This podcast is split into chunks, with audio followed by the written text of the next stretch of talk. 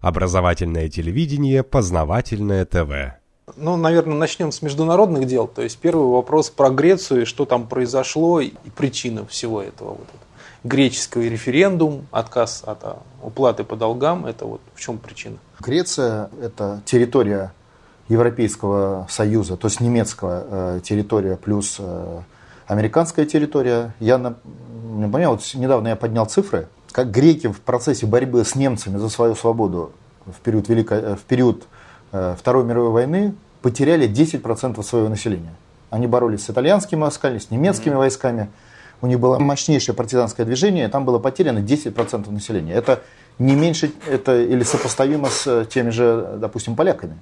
То есть э, для Греции свобода – это не пустой звук. И в результате манипуляций, в том числе госпереворота, так называемого, который был ранее в Греции, впервые американцы его пробовали под названием «черные полковники», они создали такую греческую модель государственности, которая, в которой Греция в принципе потеряла суверенитет перед лицом Соединенных Штатов Америки путем государственного переворота, как в принципе, как то же самое и в Киеве. Да? То есть только раньше метод это во время переворота черных полковников.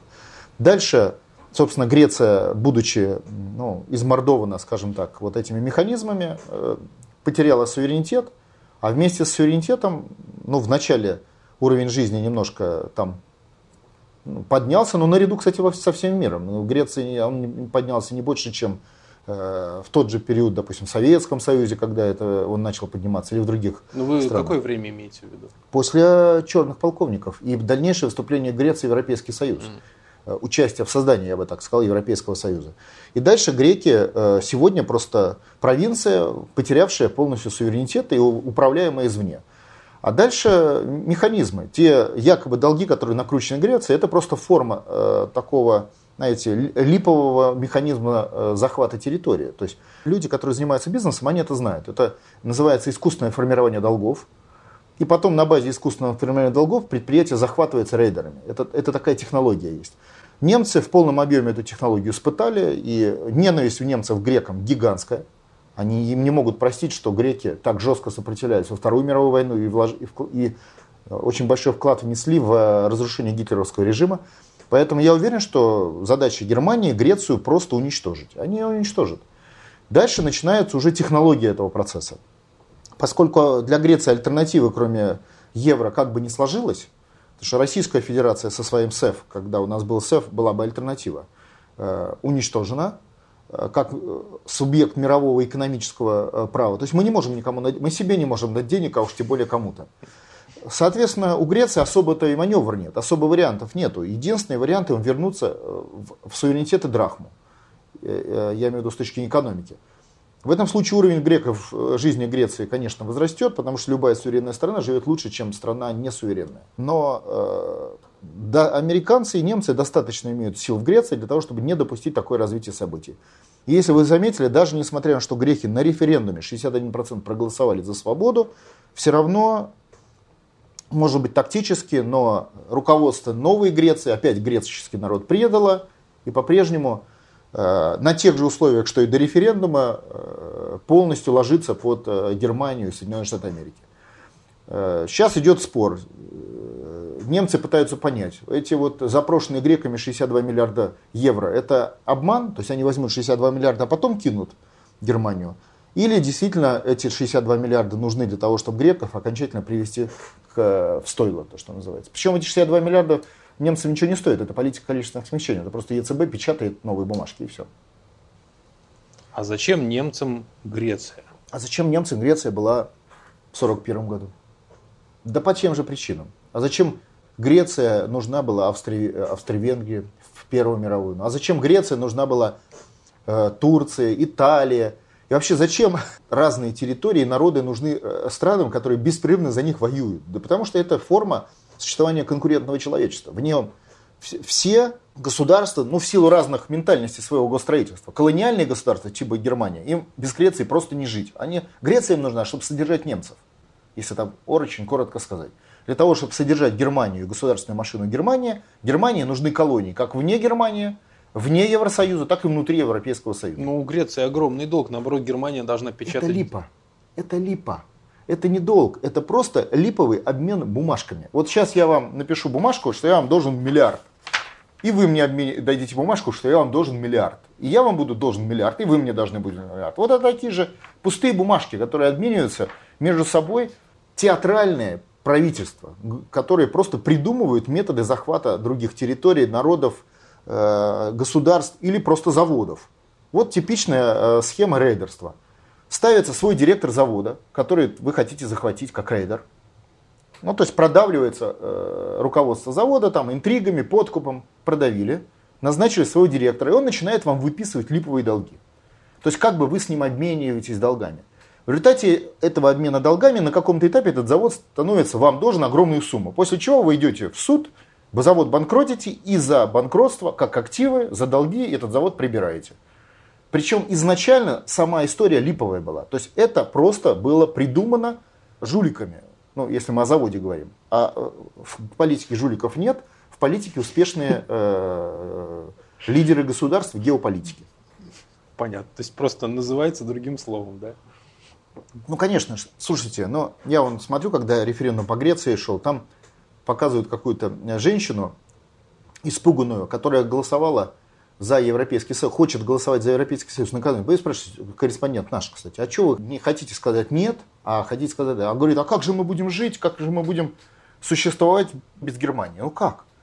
Говорит женщина, которая вообще-то наследник государства, созданного до того, как вообще Германия, не то что Германия появилась, а для того, чтобы появились вообще любые государства Европы. Греция первое государство, созданное на европейском континенте вообще, еще до Римской империи.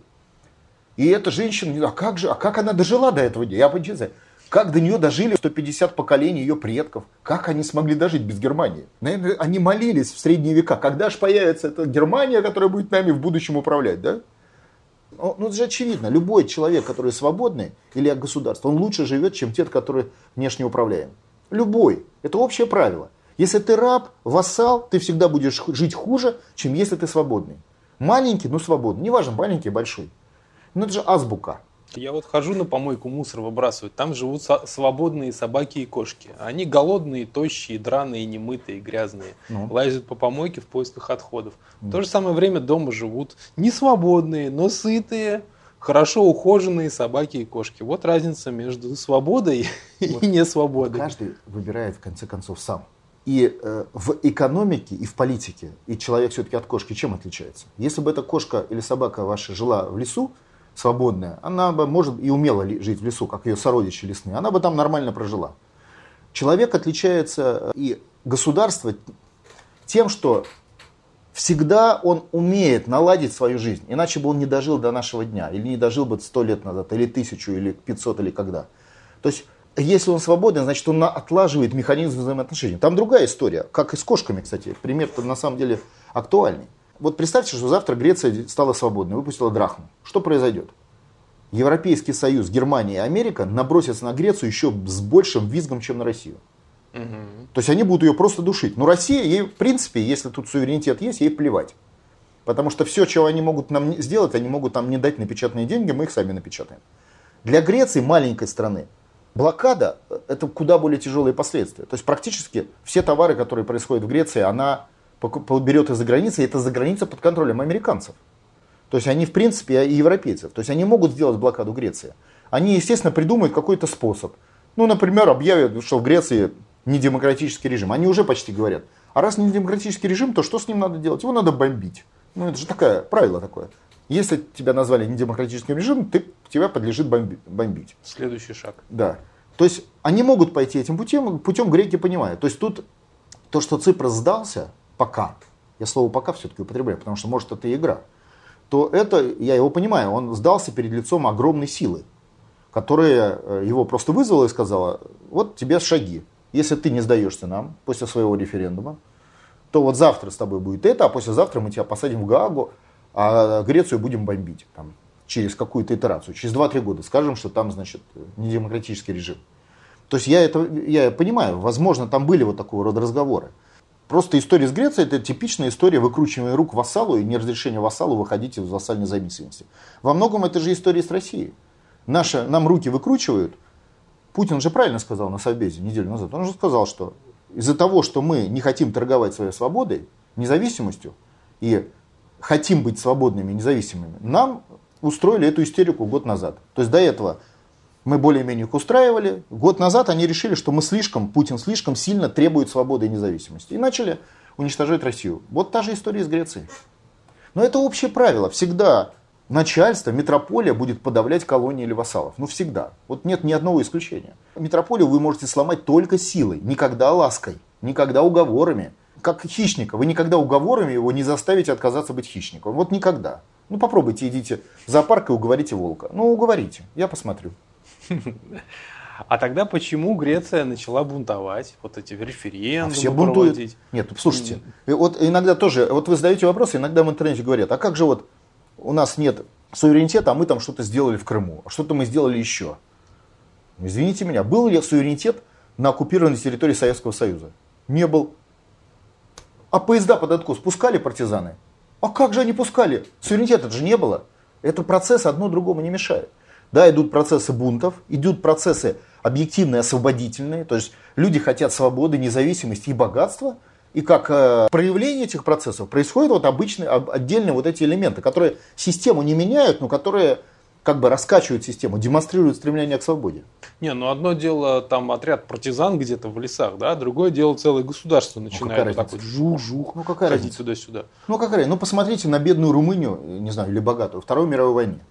Румыны голубые дивизии убили сотни тысяч граждан по всей территории Советского Союза в карательных операциях и в процессе наступления. Под Сталинградом они, между прочим, помните, держали фланг. Угу. Как только конъюнктура поменялась, что сделали румыны? Перебежали. Они объявили войну Германии. То есть дивизии в течение четырех лет плечом к плечу убивавших советских граждан вместе с немецкими солдатами – объявили этим немецким солдатам войну. Это как? Подлое государство. Вот и все. На стороне сильного. Это касается очень многих. И большинство, которых э, история сильно тискала, они большинство принимают решение ориентироваться на сильного. Не ориентироваться на правду, а ориентироваться на сильного, исходя из того, что если я договорюсь с сильным, но я хотя бы сохранюсь. Ну где-то логика в этом есть. Тогда, получается, Греция все равно останется в Евросоюзе. Как бы она там не брыкалась, Нет, ее все равно делать. раздавят. Ее раздавят, пока для этого есть силы. Но Грецию же не раздавили за 5000 лет ее истории. Значит, они находят способы не мытьем, так катанием, сопротивлением, не сопротивлением. В сегодняшней расстановке сил, когда против Греции огромная сила и нету помощи из другого мира, даже БРИКС не поставил вопрос о помощи Греции, угу. потому что он еще к этому не созрел, то раздавят, как ее раздавили Грецию немецкие десантники во Вторую мировую войну. Раздавили же? Раздавили. А потом что произошло? Освобождение. Процесс освобождения, который произошел в Греции. Этих десантников повесили на столбах. На втором этапе, не на первом. На первом они вешали. Так и здесь. Сейчас пока раздавят. Это не значит, что раздавили навсегда. Это значит, что пока раздавили. Пока. Через год, два, три изменится геополитика, усилится баланс национально-освободительного движения мирового. Это скажется на балансах в европейской части, в Европе, и там начнутся другие процессы. Начнется э, процесс нерва, нерв, нервов в Болгарии, в Греции, в Сербии, которая сейчас тоже, в принципе, раздавлена, будем так говорить по-русски. Эти процессы опять поднимут свою голову. И почему американцы и ставят задачу уничтожить население? Миграцией, вывозом людей, сокращением и так далее. Потому что они понимают, что процессы все время повторяются. Угу. Поэтому вы всегда добавляете пока. Пока есть Россия и пока Россию не уничтожили Соединенные Штаты Америки, у Греции есть надежда на свободу. А вот э, касательно самого Евросоюза по отношению к нам, э, нам он как бы друг, враг, он нам нужен, не нужен, нам выгоднее, чтобы его не было или чтобы он был, вот как? Нет, ну, Евросоюз создали Соединенные Штаты Америки для того, чтобы согнать всю свою, значит, шушеру э, вассальную в одну кучу это, это как бы идея, которая была ими реализована, потому что так ими удобнее управлять. Ну, условно говоря, вот взяли, объединили провинции свои в, один, в, в одни, в одни для того, чтобы одни э, присматривали за другими. Вот в результате те провинции, в которых у них войска оккупационные, например, Германия, присматривают за другими провинциями, где оккупационных войск меньше. Или они менее влиятельные, или более нагло, как бы требующие свободы нации типа Грецию. Вот как это э, процессы происходят. Дальше эти вассалы накрутили искусственные долги и сейчас держат на долгах Грецию. Абсолютно на ровном месте. Кстати, это блеф, что греки работают хуже. Вот вы знаете, что греческая рабочая неделя на 5 часов больше, чем рабочая неделя в Германии. Но об этом же не принято говорить. А не принято говорить о том, что там зарплаты ниже. Не принято. То есть нам пропаганда рассказывает сказку про Грецию, что Греция там слишком хорошо живет и прочее. Это все липа. Хорошо должны жить только, только метрополия. А, а вассалы и провинции, ну вассалы некоторое время могут жить так более-менее неплохо, колонии должны быть плохо всегда жить, они должны обслуживать, а вассалы некоторое время неплохо. И сегодня Греция должна по мысли немцев жить на порядок хуже немцев. И вот они эту политику и проводят, вот этими методами. То есть, получается, весь Евросоюз это просто форма управления? Конечно. Это такое гауляйтерство, американское гауляйтерство, в котором есть, конечно, тяжеловесы гауляйтеры, как бы подчиненные гауляйтеров, их помощники, если хотите, бургомистры в лице Германии, отдельно Англии, которая как бы хлыст такой внешне, которая присматривает за Германией. То есть Германия присматривает за Грецией, Англия присматривает за Германией, там все вот так у них выстроено, у американцев. И в целом американцы, конечно, не хотят допустить, чтобы Германия э, усилилась до такой степени, что сбросит вассальство. Вот правильно говорил и Владимир Владимирович, важно не намерения, важны потенциалы. То есть если у вас складывается у страны потенциал освобождения, даже намерений нет. Ваше начальство, вы назначили там начальников, руководителя, Меркель назначили. Но потенциал есть. Значит, вместо Меркель завтра может прийти кто-то, кто этот потенциал захочет реализовать. Поэтому задача американцев в этой системе, с одной стороны, через Германию управлять своими там, территориями типа Греции, с другой стороны, не допустить излишнего роста Германии. Иначе будет история, как у нас с Калитой. Помните, в э, нашей древней истории, когда собирал дань для цели отправки, отправки в Монголию собирали-собирали, а потом на каком-то этапе перестали отправлять, и на базе этой дани создали мощную армию и запустили процесс освобождения. Вот так и здесь. То есть они смотрят. Ну, например, Америка была против объединения ГДР и ФРГ. Угу. Категорически, как и Англия. Вталкивала туда Турцию, чтобы уравновесить Германию, чтобы Германия не доминировала в Европейском Союзе. Американцы тоже, они контролируют процесс, то есть они все-таки в него играют довольно подробно. Но пока и в целом Германия слуга Америки. Ну, в каком-то смысле даже демонстративный слуга Америки для того, чтобы ее усыпить ее в бдительность. Это, это, я думаю, тоже есть. А преодолеть вот это вот стремление немецкого народа к объединению, да, они не смогли. То есть, ну, двух они стран, боролись, ГДР, да. ФРГ. Ну, насколько я понимаю, когда э, там использовался фактор агента Горбачева, то, как я слышал, была такая информация, что Горбачева поймали в молодости по его родственникам на оккупированной территории в Ставрополе по, данные по этим родственникам попали, соответственно, в гестапо, в сотрудничество. И эти данные в Советском Союзе, если вы немножко знаете историю механизма Советского Союза, они бы полностью обрезали карьеру любого, да любого э, партийного функционера, как молодого Горбачева в том числе. И эти данные были, это был крючок. Но данные были в гестапо, потом попали, часть из этих данных, когда архивы гестапо американцев передавались э, на оккупированных территориях, а часть архивов осталась. В результате как бы от Горбачева было два ключа, немецкий и американский. То есть часть архива немецкого, часть архива американского. Ну, например, подлинники в Германии. Но я там не знаю деталей, это надо, все это придется разбираться. Благодаря чему Горбачев здесь сыграл против американцев внутри, как бы внутреннем раскладе, за Германию. Немцы – это самая амбициозная нация Европы. Самая амбициозная. Это означает, что даже сегодня они уничтожены, подавлены, интригующие. Они, если сложатся обстоятельства, они первые вцепятся в американское горло. Сразу. Насмерть. И американцы это тоже понимают. То есть пока это немецкие интриги, как бы лояль, лояльность американцев, может даже для Америки искреннее. Они э, немецкую нацию не уничтожили. Вообще вся эта система наций, она как была исторически, так и осталась. Греция, Германия – то есть стремление, доминирование, все это осталось. Ну как осталось? Вот Германию разбавляют турками, и афганцами, Поэтому иранцами, и кем угодно. Поэтому разбавляют. Поэтому разбавляют. Но получается, не... что немцы уезжают оттуда, может потому что быть. не хотят кормить курдов, да, которые на бесплатном пособии живут. Может быть, ну. может быть. Потому что может быть, а может и нет. То есть может быть это разбавление, его же никто же историю это еще никто не проходил. Может это разбавление позволит уничтожить американцам дух Гер, Германии. Дух, я имею в виду, амбициозный на мировое лидерство. А может не получится, мы же не знаем. Но думаю, что не получится. Американцы думают, что получится. Но они же мозгами э, э, решают проблемы, как бы расчетами. А история обычно пишется не расчетами, она пишется опытом. А это две большие разницы. То есть, когда у вас сталкиваются мозги и исторические закономерности, выраженные в опыте, побеждают в результате исторические закономерности, не мозги.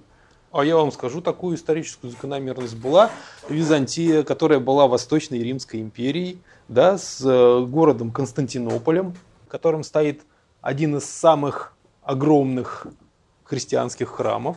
А потом это стало Турцией. Захватили? И там стали жить турки. Зах- Ну а теперь они идут в Европу. Естественно, турки захватили. Да.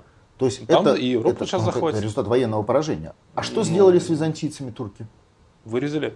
Да, уничтожили в принципе. Уничтожили. Так это не только этот... э, а, при- почему вы не приводите тогда американский пример? Когда жил 10-миллионный народ, пришли американцы э, э, на его территорию, колонизаторы, и уничтожили 10-миллионный народ. Осталось 200 тысяч. Ну, видите, вот, вот примеры-то есть. Нет, это примеры есть, но эти примеры, они проходят через процедуру уничтожения. Немцы пока не уничтожены. А они уничтожаются просто более медленно. Не э, прямым убийством, Нет, а я- я- более я, я с вами я, я согласен, но э, в истории получаются обычно только прямые убийства. А когда вы уничтожаете медленно, это наносит огромный вред нации, да. Но пришедшие, значительная часть становится этой нацией. Вот я что-то не уверен, что турки немцами станут. Вот сколько я разговаривал с людьми, которые в Германии живут, вот как-то такого не наблюдается. По крайней мере, на нашем поколении, на ближайшие там, 10, 20, 30 лет, фактор не- немецкого духа, он существует. Может, потом они его уничтожат, чуть позже, может быть. Ну, там они, немцы же тоже сопротивляются, ведут определенные процессы. Я в свое время изучал э, миграцию в Германию, они там пытаются, они, например, создают вот эти детские сады э, трех типов. То в детском сад- са- саду немцев нет вообще, немецких детей, только русские, афганцы почему-то, вот где я был под в Гамбурге, русские, афганцы, турки. Вот состав детского сада. И вот с трехлетнего возраста детей учат дружить и становиться немцами. В их среде нет ни одного немца, ребенка, только преподаватели. Вот зачищают диссертации, детям объясняют. И, ну, это не получается. Сдруживать все равно не получается. Но попытки такие делаются. Важно, что Германия понимает про- проблемы, понимаете? Значит, не получится здесь, получится там. А, Кроме того, у них всегда есть в запасе гитлеровский метод решения национальных проблем. Они же это знают, у них же никто из голов это не выбрал. По-моему, это единственный метод решения. Значит, они к нему придут на каком-то этапе.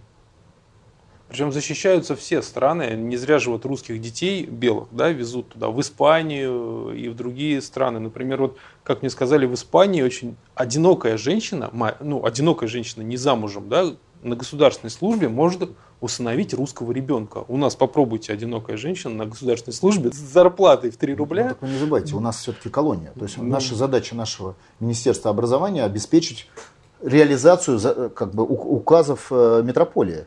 Испания к ним относится как вассал Америки, поэтому мы туда и отправляем массово детей. Я думаю, что официальная статистика раз в 10 меньше, чем реальная по экспорту детей из России. Но это так всегда и было. Это э, детей с оккупированных территорий вывозили все. У Гитлера были специальные планы вывоза малолетних детей. Отнимали у подпольщиков детей, подпольщиков убивали на оккупированной территории, то есть у боевых э, отрядов подполья, и отправляли в семьи гестаповцев.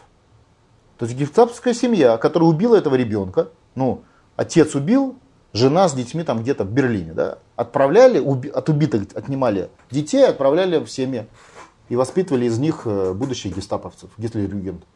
Это программа, по которой официальные данные есть, где-то минимум 52 тысячи детей прошло. Это только официально. То есть это технология. В этой технологии и турки, османы, вон янычары. Что такое янычары? Это же не турки. Это отнятые дети у покоренных народов. Прежде всего славянских. Вот вам из них делают бойцов, наиболее преданных э, убийцам, да, то есть наиболее, вот тех самых гестаповцев, только в атаманском типе. То есть ничего не происходит, что-то новое. Происходит стандартный механизм конкуренции наций вот в этом как бы секторе, в детях. Отсюда вот это...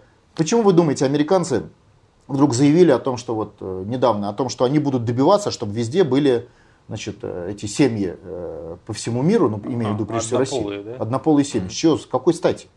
Их задача вторгнуться в семейное и детское воспитание. Что Путин-то и сказал недавно, что они ходят и пылесосят детей, и э, учащихся со, всего, со, всех, со всей России вывозят за рубеж грантами. Он же говорил об этом, же не случайно. Он, Путин никогда случайно не говорит.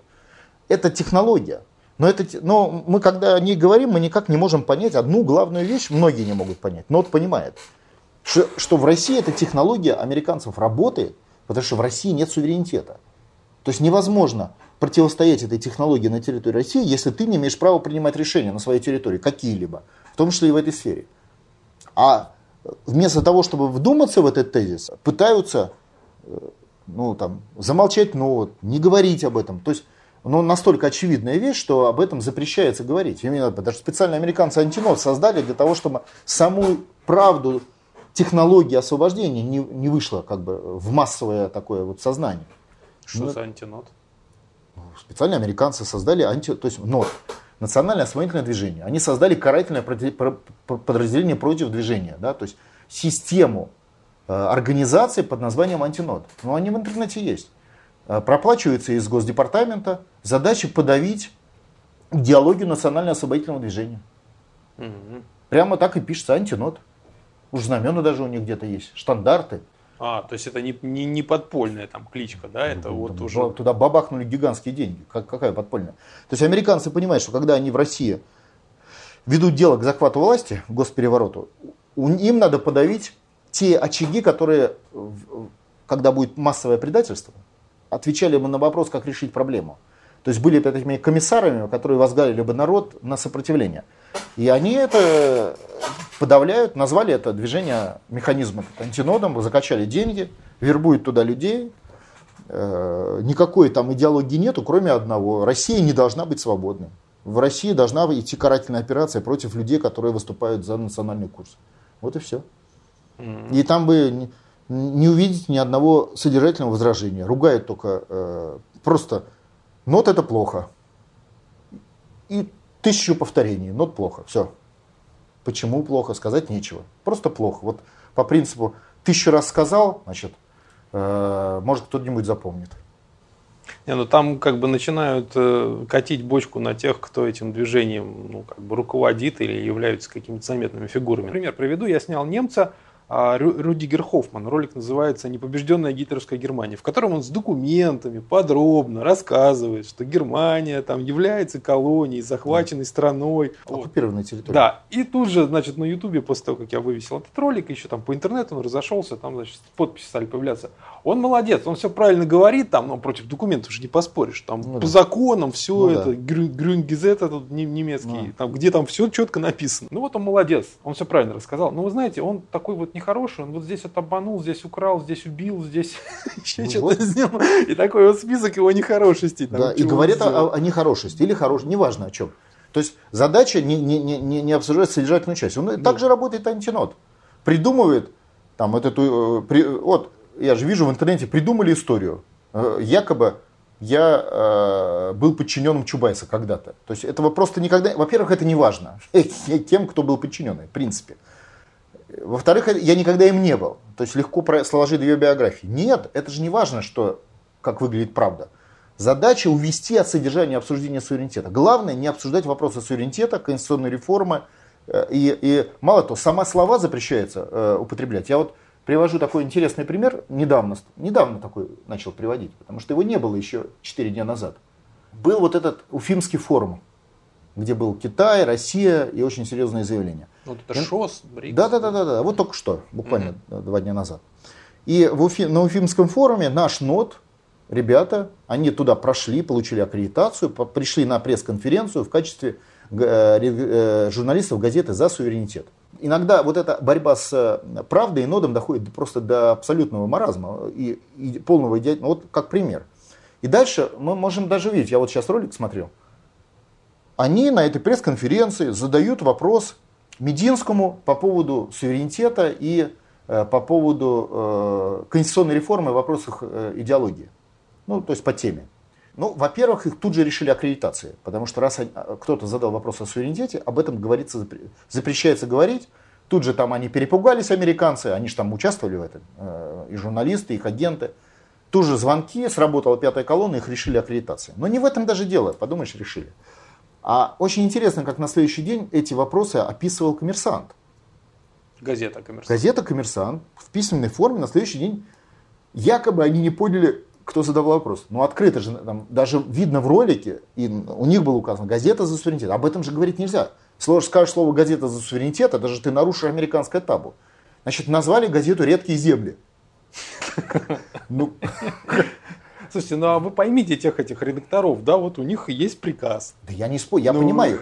Просто как это работает. Назвали редкие земли, пытались, ну поскольку вопрос был задан на высшем уровне, ну на высоком уровне, да, в присутствии там сотен журналистов, как бы приходилось им этим в этом коммерсанте, а коммерсант это, конечно, э, пятая колонна высокого профессионализма, выкручиваться. Значит, во-первых, про газету «Редкие земли», чтобы слово «суверенитет» не звучало.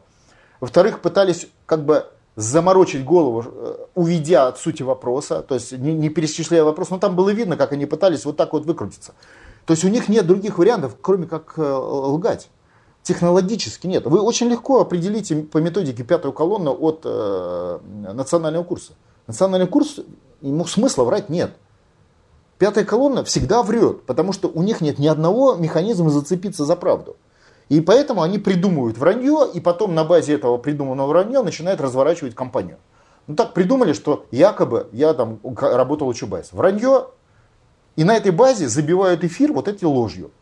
Но важно не то, что ложью, а важно то, что они из этого эфира через эту ложь пытаются убрать вопросы обсуждения суверенитета. Вот как с историей с, э, с уфимцами. И это так везде. А посмотри, это как будто касается нашей газеты и нашего отделения э, в Уфе. Это то же самое. Бастрыкин, Следственный комитет. Говорит о том, что Конституция – диверсия. Ну, что такое диверсия? Это значит, каждый день деятельности этой Конституции каждый день ухудшает жизнь граждан России. Ну так, слово диверсия, так понимаете? Ну что такое диверсия? так. Но Конституция же она действует. Действует. То есть каждый день она формирует курс, да, каждый день при, приводит к результату. И этот результат есть диверсия, со слов Бастрыкина. Значит, каждый день у нас хуже, хуже и хуже. Запрещается об этом говорить. Нарышкин тут в Думе недели полторы назад сказал, что надо те договора, которые нам, нам плохие, значит, нам, надо их, там, если что, пересмотреть. Значит, заявили СМИ, раскрутили, включая российскую газету, там все остальные. Нарышкин за то, чтобы по-прежнему, э, чтобы не менять приоритет международного права над российским. Но не говорил он такого. Нет, придумали. Или история с Владимиром Владимировичем Путиным, когда мы об этом говорили, на РСПП. С трибуны он говорит что-то, так они для того, чтобы обмануть, они пустили синхронный перевод с русского и на русский. И рядом же э, ведущий, рядом как бы он говорит с трибуны, его показывают, а рядом ведущий своими словами пересказывает прямо противоположную по смыслу слова. Это как вообще? Но это не значит, что СМИ в СМИ нет просвета. Я вам скажу, последнее время там пошли хорошие передачи. Вот вчера э, начали вскрывать механизмы э, оранжевых интервенций, революции. Пока они еще не могут дойти до главного. А главное от ноды, они идут вообще все по пути нот. Я вам скажу, что нот это технология освобождения, она же не случайно такая. Что вы думаете, когда эта технология сработала 100, 200, 500 лет назад, не было вот этого же врунов сверху донизу? Были. Были такие же вруны, такие же чубайсы, такие же пропагандисты, только того времени. И нот все равно их обходил, понимаете? Вот нот того времени. Поэтому процесс борьбы с нами методом вранья, он в принципе тоже понятный. И мы его знаем методы его преодоления. Но он просто налицо этот процесс. Да, наконец, заметили про пятую колонну. Но мы нот о пятой колонне говорим все время, да? Сейчас официальный телевизор ее заметил. А в какой форме он ее заметил? Он заметил, что она есть. Что, она, что есть механизмы пятой колонны, есть механизмы Майдана, есть механизмы заговоров, есть механизмы, как вот это идет подготовка людей для свержения власти. Год назад он их не замечал. Помните, я впервые поднял эти вопросы в беседе с Навальным года четыре назад. Ну да. Это там сказали, такого не может быть, потому что не может быть ни, ни, никогда ха-ха-ха. Сейчас уже об этом говорит официальный телевизор. Уже хорошо. Так э, Министерство обороны России уже про это стало говорить. Сейчас. Да. То есть добавлять. То есть они все идут по пути нода. В этом и функция нода, историческая. Мы, не, не, мы же не можем на, на себе, да хоть у нас и 200 тысяч актив, мы не можем сами совершить э, восстановление суверенитета страны. Тем более против нас выстроен фронт борьбы, который явно сильнее нас во много раз. Это же пятая колонна, это же интервенты. Конечно, это чиновники, это Путин нас поддерживает, а вся система-то против. Естественно, они сильнее нас, сильнее 200 тысяч.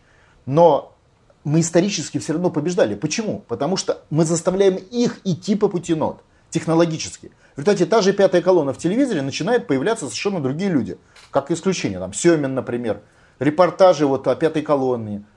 Они начинают появляться, я про российское телевидение говорю. Тут же рядом Киселев, значит, протаскивает американскую линию. Это борьба. Вот у них там тоже расстановка силы, борьба идет. Но в результате НОТ побеждает. И мы видим, что то, о чем мы говорим 3-4 года назад, через год-два становится как бы достоверной вещью. То есть все это воспринимают, да, так и есть. И, и даже не спорят. Даже американцы на своих ресурсах не спорят, потому что глупо спорить, когда уже мнение состоялось. Поэтому они спорят нас на ранних стадиях. Вот. Ну, обычно да. И двиг... Только мы главное это о чем говорили? То есть это двигается, но не до конца. А главное это то, что сама страна, Россия оккупирована. Вот, например, развернулась наконец борьба с пятой колонной и с э, неправительственными организациями. Как э, финансистами и организаторами э, управления Россией и свержения власти. Развернулась? Так она давно идет уже. Ну, с, с, с, с момента закона Димы Яковлева. Правильно? Который мы приняли. Я в том числе, моя поправка там прошла. С этого момента она развернулась. И она более-менее уже идет. То есть все люди понимают, что да, вот это работает, прокуратура работает и так далее. Работает? Работает. Уже сказаны слова, которые мы первые подняли о том, что в 90-е годы все российское государство создавалось американскими советниками. Уже эти все знают, и с этим никто не спорит. Правильно? Хотя 2-3 года назад об этом говорили, да не может такого быть категорически. Посмотрите мою встречу с Навальным. То есть продвижение нот идет. Так дальше. Ну, ребята, мы же говорим, да, вот эти неправительственные организации, это плохо, плохо, да, мы согласны. Хорошо, что вы заметили их. Так извините, а американские советники в наших министерствах и сейчас работают. Их тысячи, и они производят управление. Вы это еще не замечаете? Но поскольку они абсолютно открыто работают по договорам и получают 2 миллиарда долларов, в том числе из российского бюджета, на свою работу, американские советники по управлению российскими правительством и министерствами, то не заметить их нельзя. Значит, метод один только – защититься от нода. Голову в песок, сверху намотать скотчем. Мы ничего не знаем, не видим, не слышим. Что там Федоров говорит? Мы Федорова не знаем, вообще ничего. Все, нас нет. Это единственный метод. Они же не могут сказать, это неправда. Потому что если кто-то из них скажет, из министров, это неправда, да ему тут же ткнут в его собственное министерство, которое, в принципе, эти договора же, они же на публичном пространстве есть, он же их угу. через тендеры заключает. Значит, он так сказать не может. Значит, все, что он может сделать, это он может прятать голову в песок и убегать от Федорова для того, чтобы эта информация и его и СМИ это не прозвучало. Но мы же с вами понимаем, что она прозвучит. Но раз прозвучала наша информация о пятой колонии агентах, грантополучателей, которую мы озвучили 5-4 года назад, и она стала сейчас очевидна для всех и, и победила как информация, то понятно, что и эта наша информация победит. Ну сколько на это надо времени, чтобы пробить вот этот барьер пятой колонны, информационный и глупый по сути своей. То есть нам придется выходить на решение главной проблемы, суверенитета. Я вот о чем. А для этого признется признать, что мы вассалы халуи США. Придется это признать. Потому что не признав это, нельзя с этой проблемой справиться. Они это не признавая, признавая уже половину то, что говорит НОТ, но это главное, не признавая, не позволяет справиться. Им придется самим это признать. В этом и логика нода. То есть не Федоров нот двигает. И, и при всем уважении штабы и актив нот важнейшая часть – но наша задача только подготовить маневр для основных сил. Основные силы это все-таки основное ядро общества, которое заинтересовано в освобождении. Потому что всегда пятая колонна это маленькая часть, которая хорошо заработает от американцев, но которая маленькая и которая э, имеет личный интерес, противоречащий национальному, но сама по себе она небольшая. Она не может вечно держать в, в обмане общества. А в целом общество, конечно, заинтересовано в ноде. Это его единственная технология. Тут я поднял материалы. Сейчас же у нас избирательная кампания. А, выборы на местном местном уровне, да. да. Мне очень интересно. Просто поинтересовался, а насколько граждан России опросы интересуют материальное положение вещей? Зарплаты, рост цен. Показывается, 75% вдруг заинтересовало людей. Такого еще недавно не было. То есть людей это главный вопрос, 75%. Хоть одна партия на этот вопрос отвечает, что его можно решить? Нет. Все прячутся, как тараканы. Коммунисты, справоросы, голод в песок, ЛДПР. На этот вопрос о нем запрещается говорить. Потому что если ты говоришь об этом вопросе, тебе придется говорить, как решить эту проблему, правильно? Но они что-то говорят, что мы повысим Как? уровень жизни. Как? тра- Ну, как эти общие знают. отмазки. Абсолютно Ну, глупость, всегда, да. Вы отнимем у, у пенсионеров и дадим, вот как эти справоросы говорят, с этими вкладчиками. У вас проблемы, мы сейчас у пенсионеров в бюджете отнимем, закон внесли, и вам вкладчикам дадим. Потом прибегут пенсионеры, у нас пенсии лишают. Они скажут, о, сейчас, мы сейчас у вкладчиков отнимем, и вам пенсионеров. Вот это же глупость ясная. Единственный, кто решает, говорит, как решить проблему и, и может ее решить технологически, это НОД. Вы решите проблему суверенитета, напечатаете рубль, получите нормальный уровень жизни. Но понимаете, это очевидный простой путь. Но для того, чтобы этот очевидный простой путь запустить, надо решить проблему суверенитета, потому что это главная кнопка. А о нем говорить нельзя. Никаким партиям о нем говорить нельзя, понимаете? Потому что американцы это контролируют сферу. СМИ об этом говорить нельзя. В результате народу предъявляют продукт избирательный, в котором вообще не, не- не отвечает на главный вопрос. Ну, как вы думаете, долго народ будет э, воспринимать это как нормальное, как порядок вещей? Слушайте, народу можно дурить голову достаточно долго. Это мы наблюдаем на протяжении достаточно длительного времени, Но я имею в виду всегда. столетий. Ну, не всегда. Ну, когда народу становится нечего есть, у народа В общем, в общем, Начинает- вот, раз вы вот сейчас снимаете, я вот народу говорю, если вас не устраивает ваша зарплата, ваша пенсия, уровень цен, то единственная технология, которой вы сможете эти цены опустить, то есть снизить инфляцию, зарплаты поднять, причем раз в пять, пенсии поднять, это борьба за освобождение своего отечества. Вы сделаете то же самое, что делал ваш дед и прадед раз, а в качестве бесплатного бонуса в пять раз улучшите свою жизнь. Но для этого вам надо напрячься и поучаствовать в национальной освободительной борьбе. Если вы не знаете, что вам делать, можете идти к координаторам штабов НОТ. Вот. Вот такая правда. Все остальные варианты – это ложь. Конечно, вы можете, я продолжаю свою речь, да? вы можете, конечно, не идти э, в э, координатором НОДа и в национально-освоительную борьбу и э, поменять пятикратное повышение своего уровня доходов на чувство радости от того, что вы не пошли в организацию, которую критикуют очень сильные американцы в интернете. Ну, это ваш выбор. Премьер Сербии за что получил бутылками, камнями и еще чем-то? За что его там закидали в Серебрянице? Да, за я считаю, правильно закидали. За вранье. Да? Американцы в Сербии сломали власть. Они ее фактически, я не скажу, что она там проамериканская, но они выбили национальную власть, которая там сложилась во времена Милошевича. И дальше, строя отношения на вранье, естественно, вот что он туда поехал? Он туда поехал, говорит, что вот мы Сочувствую. сочувствуем, потому что сербский генерал в свое время вот э, убил много людей. Так он убил бандитов и преступников.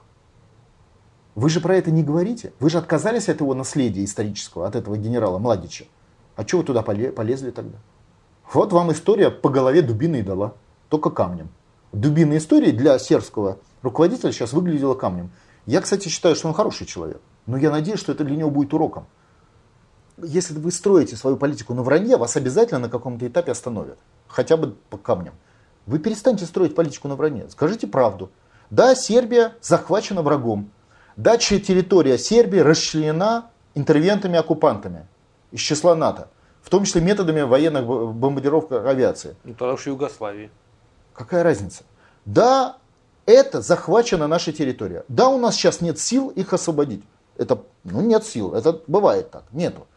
Но мы никогда не отказываемся от того, что эта территория захвачена, мы никогда не отказываемся от правды. И мы будем стоять на своей правде, пока не сложатся исторические условия для того, чтобы была освобождена наша территория. Если вы так скажете, вас зауважают все. Потому что вы сказали правду. Зато американцы на завтра закидают его чем-то похлеще, чем бутылками Они хуже не сделают. Они, они хуже не сделают. Сделают. Да убьют и все. Нет, так они и так убьют. Если это их враг, они, они его убьют. Э, В том-то и дело, что на войне, если на войне солдат боится стрелять во врага, пот- потому что тогда его убьют, то это не солдат. Ну так они же поставлены все американцами, вы же сами говорите. Ну, Поэтому та- вот. Тогда вот получил наказание за это. Но вы считаете, как бы, что его правильно закидали? Я считаю, что его закидали, потому что он врет. Потому что он осуществляет политику ухода от здравого смысла и правды. Так это осуществляют такую политику, по-моему, все политики. Ну, большинство, по крайней мере, из них. Ну, большинство. Что, это меняет по сути? Ничего. Ну, как бы дубина на них еще не опустилась. И не опустилась на многих. Ну, не опустилась, сейчас опустится потом. Вон Шарль де Голь попытался сказать правду. Что с ним стало? Ну, я понимаю, но это же историческая борьба. Но в ней всегда правда побеждала. Она побеждает, может быть, не сразу. Она побеждает через несколько поколений. Но если бы правда не побеждала, мы бы не жили в сегодняшнем мире. Нас бы просто не было. Всегда эти империи создавались, в ней всегда было вранье, в ней всегда была ложь, коллаборационизм, предательство. Всегда назначали туда вот таких вот ни, ни вашим, ни нашим. Ну и что? Это не отменяло общую ли, линию человечества. Слово «правда» осталось ключом к этим э, проблемам. Осталось ключом. Я же не говорю ему, что ему надо освобождать территорию Югославии. Я ему говорю, что тебе надо сказать правду. Ну, да. Сказав это, это как бы подразумевает что? следующие шаги. Нет. Ничего подобного. Я вам приведу пример исторический. Китай сказал правду о том, что Гонконг его территория всегда. Это означало, что через сто лет Гонконг вошел в состав Китая обратно. Все. Без какой-либо войны. Просто достаточно сто лет говорить правду. Ну, Понимаете? Ну, там, кроме говорили, там еще были методы воздействия. Сложили? Нет. Если бы Китай не был державой гигантского политического и экономического потенциала, стал державой, говорильня бы так и закончилась говорильней. Но когда он говорил о том, что Гонконг его часть, он был маленький и слабый, и он остался в этом разговоре, когда стал сильный, и все получилось. Вот сегодня, да, Сербия маленькая и слабая, и проигравшая. Но оставайтесь в позиции правды, и когда-то с помощью восстановления сил России, распада Американской империи, у вас будет исторический шанс. Но этот исторический шанс вы должны верить в него всегда. И тогда у вас все получится потом. Это же э, азбука. Ну а что, сербы плохо живут, что ли? А опять так, вспоминаем пример с этими бродячими собаками и кошками. Ну, живет Евросоюз, так, живет. Да, вы, Чем им бунтовать-то? Да вы просто решите, что вам надо. Сербы э, не живут. Сербы доживают. Если сербы не лишат себя правды, они будут ликвидированы через какое-то количество поколений. Просто ликвидированы. Как до них ликвидировано огромное количество народов. Очень многие народы были великими, гигантскими. Литовцы. Великое герцогство литовское. Помните? По масштабу больше, чем Россия. Просто больше и сильнее, более сильная. И где она? Где это герцогство?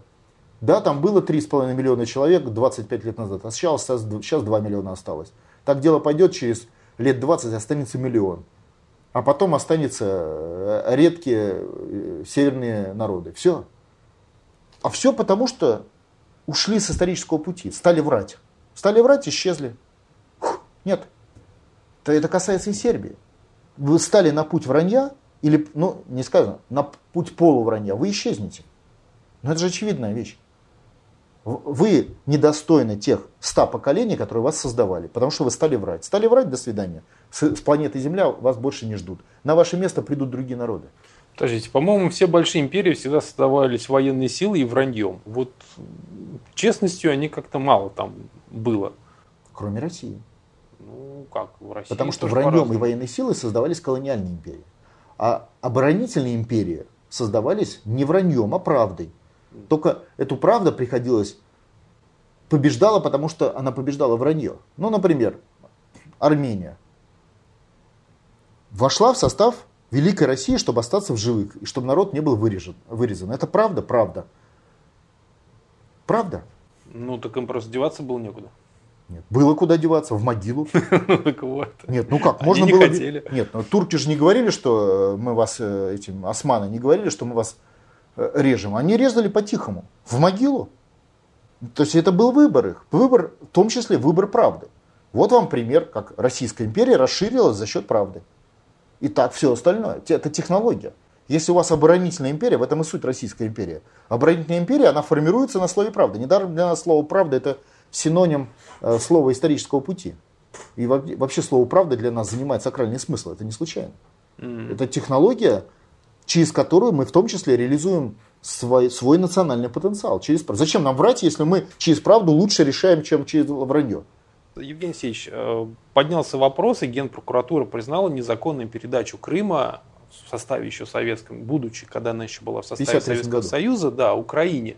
Почему-то только сейчас. Крым присоединили в прошлом году, год назад, а только сейчас, значит, Генпрокуратура что-то стала шуршать и это признала.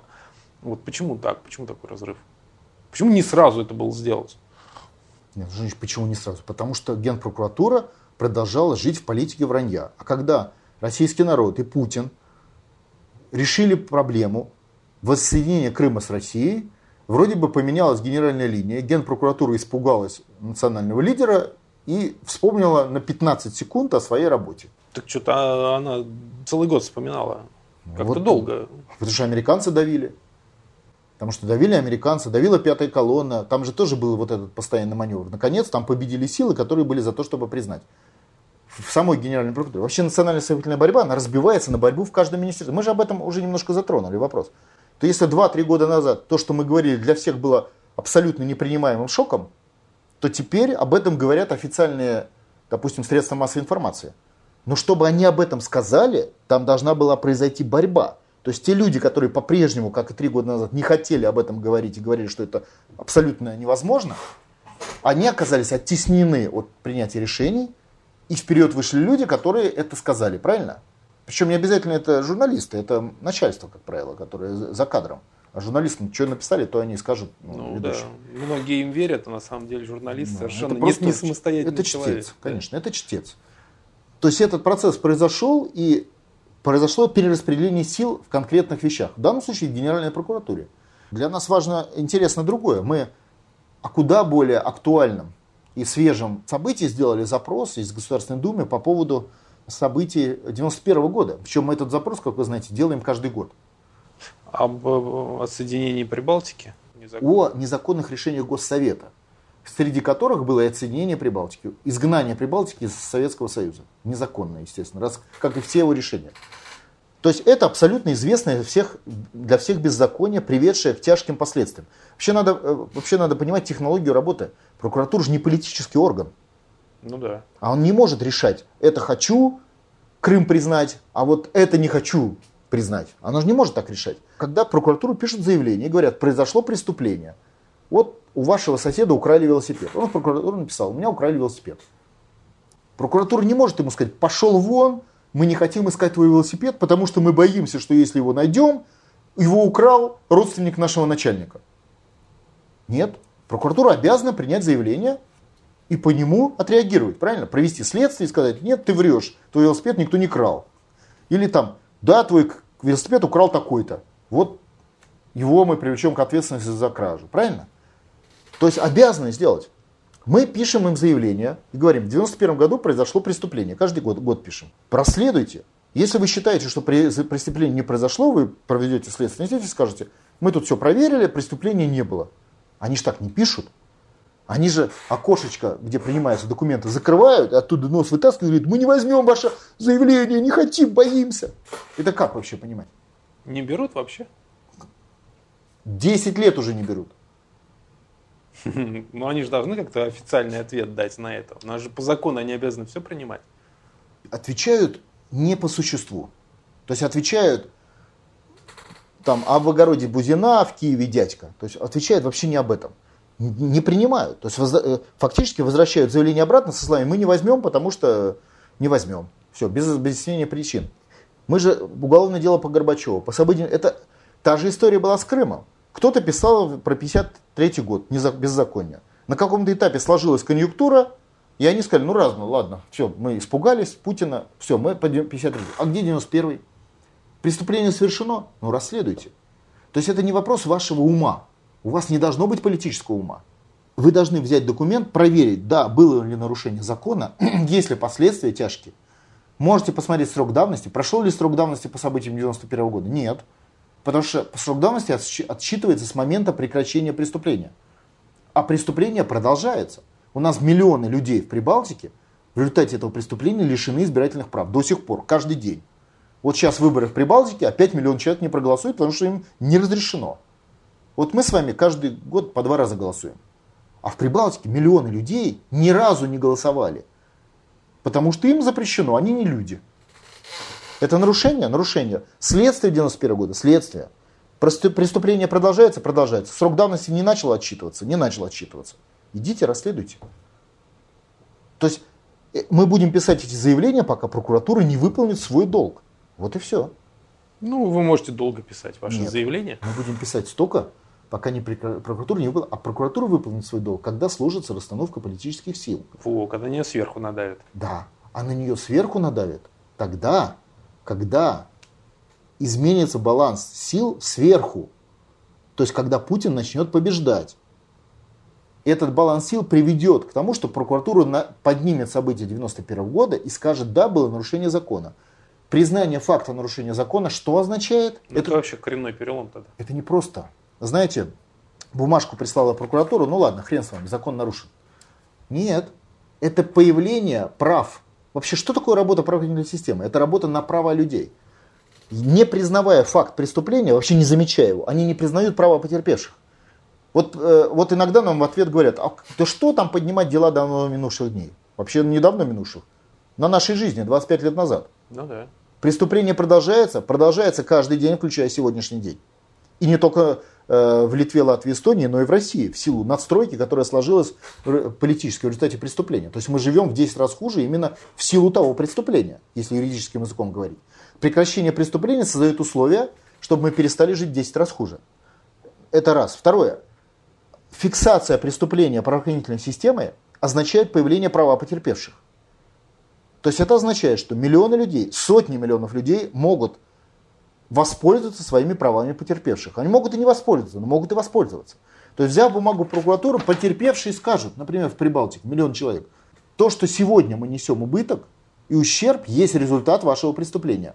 И могут пойти в суды международные и российские по получению удовлетворения по тем, по тем э, обстоятельствам, которые они получили в результате как потерпевшие по этому преступлению. То есть мы автоматически через бумагу прокуратуры даем права сотням миллионов людей использовать их в качестве потерпевших. Ну, для того, чтобы защищать свои права. Но это не только права людей. Если признание факта незаконного развала СССР, это полностью меняет вообще всю картину. Конечно. А самое главное, история возникает та же, которая была с Гонконгом и Китаем. Да. Ликвидация всего бывшего Советского Союза незаконна. Да. Ликвидация незаконна. Это не значит, что он восстановился. Это означает, что у всех жителей появляются юридические права требовать его восстановления или удовлетворения своих прав, вызванных незаконным его ликвидацией. Понимаете? У всех, у всех наследников бывшего и, и живущих, а 25 лет назад это живет больше половины населения. Это означает, что незаконно появление блока НАТО в Прибалтике. Они там нас сейчас пугают танками. Ребята, вот вам бумага российской прокуратуры. Ваши танки в Прибалтике незаконные. Да, думаете, они уедут? Это, мы из Гонконга уехали. Это, это другой вопрос. Если они не уедут сегодня, уедут завтра, уедут через неделю. Точно так же незаконно появление их танков в Санкт-Петербурге. Они могут послать танки в Санкт-Петербург? Могут. Могут, но они будут незаконные. Их потопят по дороге. То есть они будут незаконные. То есть, видите, они их не пошлют в Петербург. Почему? Потому что понимают, что это незаконно, правильно? Угу. Потому что в лоб получат. Так и в Прибалтике та же история. А в Прибалтике не получили. Тогда не получили. Да. Но, но тогда мы не имели документ о том, что ваши танки там незаконны. А сейчас имеем. Значит, мы пока, можем... Пока не имеем. Ну, через год будем иметь. Это же проблема прокуратуры, на самом деле. Они загоняют себя в угол. То есть на каком-то этапе им придется признать факт. То есть им придется поднять веки, блин, обнаружить, что вокруг есть жизнь. Не, не только теоретические бумажечки, в которых они там запутались, а жизнь. И с этого момента не обязательно эти танки оттуда выгонять танками. Их можно выгонять бумагами. Можно приехать в НАТО и сказать, так, вы незаконны, там, господа из НАТО, уберите, пожалуйста, свои танки, сколько вам надо. Давайте вести, вести с вами переговоры об выходе ваших танков незаконных с Прибалтики. Ну, переговоры вести. Они же нам предлагают вести переговоры по санкциям. А мы будем с ними вести переговоры о незаконном НАТО. Вы не хотите сегодня с нами договариваться. Вы плохие ребята. Надо договариваться. Вот что, же такое? То есть мы можем начать с ними занудство переговорного процесса. Для начала. Дальше что? А дальше на каком-то этапе эти переговоры могут зайти в тупик. Тогда мы им скажем, а тупик они зайдут тогда, когда сложится расстановка сил. Мы скажем, так, ребята, мы уже не можем с вами болтать. Вот вам цали, цали халюлю, две недели, чтобы ваших танков не было. Ну, например, через референдум. Или через другие процессы. Или вообще самый переговорный процесс может уйти в систему референдума. То есть мы скажем, мы от вас отстанем, если вы проведете в Литве э, референдум по нахождению населения. То есть возникает целый ряд вариантов продвижения своих интересов, восстановления своих интересов.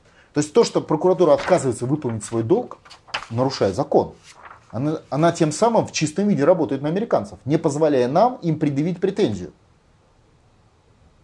Это я про внешнюю политику, а есть еще и внутренняя. Потому что эта бумага означает, что нелегитимна вся государственная система Российской Федерации. Угу. А это прямой путь к чему ее легитимизация. Легитимизация это референдум. О чем НОТ все, все время и говорит. То есть мелочь, бумажка двух депутатов в прокуратуру. А посмотрите, какие последствия. И как они все перепугались. Вы же видели, э, или вы не обратили внимания, как прокуратура перепугалась. Вначале прокуратуре сказали, да, вы правы, мы сейчас выдадим бумагу, что незаконно.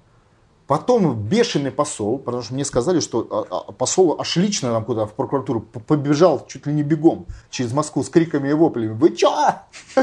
Американского имеете в виду? Ну, конечно. Значит, там зымкнули, грянкнули откуда-то там, позвонили, прокуратуры перепугались, вышла эта Гринева вся трясущаяся. Нет, ну там сам видно, там была истерика в прокуратуре. Не, а меня просто удивило как бы ответное воздействие. То есть вы же сами говорите, что вы не первый год эти бумажки пишете, да. и раньше они просто замалчивались, а сейчас и, и э, какие-то и Совет Федерации сказал, что нет, нет, нет, ничего такого, мы, мы все, мы все признаем. Перепугались. Все. И еще там какие-то ответственные лица выступили. Перепугались. Пятая колонна перепугалась правды. То есть вот видите, правда, когда бумажка весит больше, чем тысяча натовских танков. Понимаете, в геополитике. Теперь... Бумажка встра... дает указания системе. Вот и это все. я понимаю, но это правда. По сути, это просто открыть глаза на реальные факты. Мы же не предлагаем сделать что-то. Мы же не предлагаем прокуратуре сделать событие, как бы, совершить политическое решение. Мы ей предлагаем выполнить свою задачу. Она вся работает только на одном. Ей пишут бумажки о прошедших я вот не знаю ни одной бумажки, что прокуратуру писали о будущем преступлении. Всегда о прошедших. О прошедших преступлениях, которые она расследует. Потому что аргумент наших противников по этой бумажке такой. А что расследовать то, что было тогда? Так давайте вообще закроем все. Полицию, милицию, прокуратуру. Они все расследуют то, что было в прошлом. Прикиньте. Вообще, они все делают только про прошлое. Так это главный метод. Если вы расследовали то, что у вас было в прошлом, и наказали виновных, у вас это не будет в будущем. Это называется неотвратимость наказания. Если у нас 91 год можно совершать государственные преступления, значит можно совершить в 93-м с расстрелом Белого дома. За это уже нет наказания. Значит можно и в Киеве, и в э, Тбилиси, и в Киргизии, и в Узбекистане, и по всей территории можно делать, и в Москве еще 20 раз можно делать госпреступления. Раз за это не наказывают.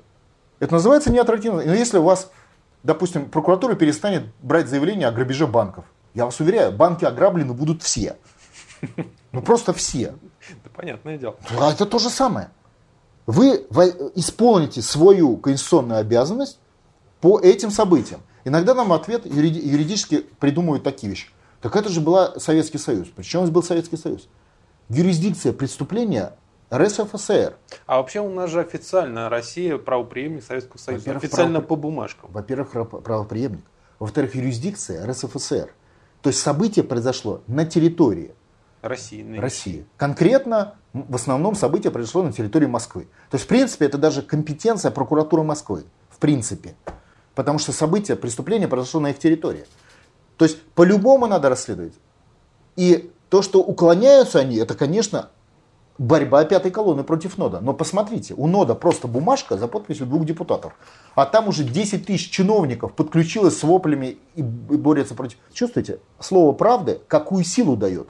Два депутата весят столько же, как минимум пока, как 10 тысяч чиновников, под, э, которые на крючке у американцев. Не, ну чиновники пока перевешивают. Пока. Главное слово пока. Потому что за нашей, на нашей стороне, как на стороне правды, постоянно действующая инициатива. Ну, представьте, что у вас ограбили соседа. Сосед пошел в, в полицию, написал заявление. В полиции окошко закрыли, сказали, не хотим брать, вдруг мы найдем не, не того. Но событие состоялось, Сосед грустный вернулся, посидел, на следующий день написал новое заявление, опять пошел. Факт события был? Был. А значит, факт события дает у нему право обращаться. А прокуратура нельзя отказывать. То есть то, что она отказала соседу раз, второй, она отказывает незаконно. То есть на каком-то этапе в прокуратуре сменился начальник, кто-то не выспался, Кто-то не понял с Будуна, что ему дали. И заявление все равно примут. Понимаете? Потому что у заявителя есть постоянное, непрекращаемое право добиться исполнения, э, в данном случае, приема его заявления. Так и у нас.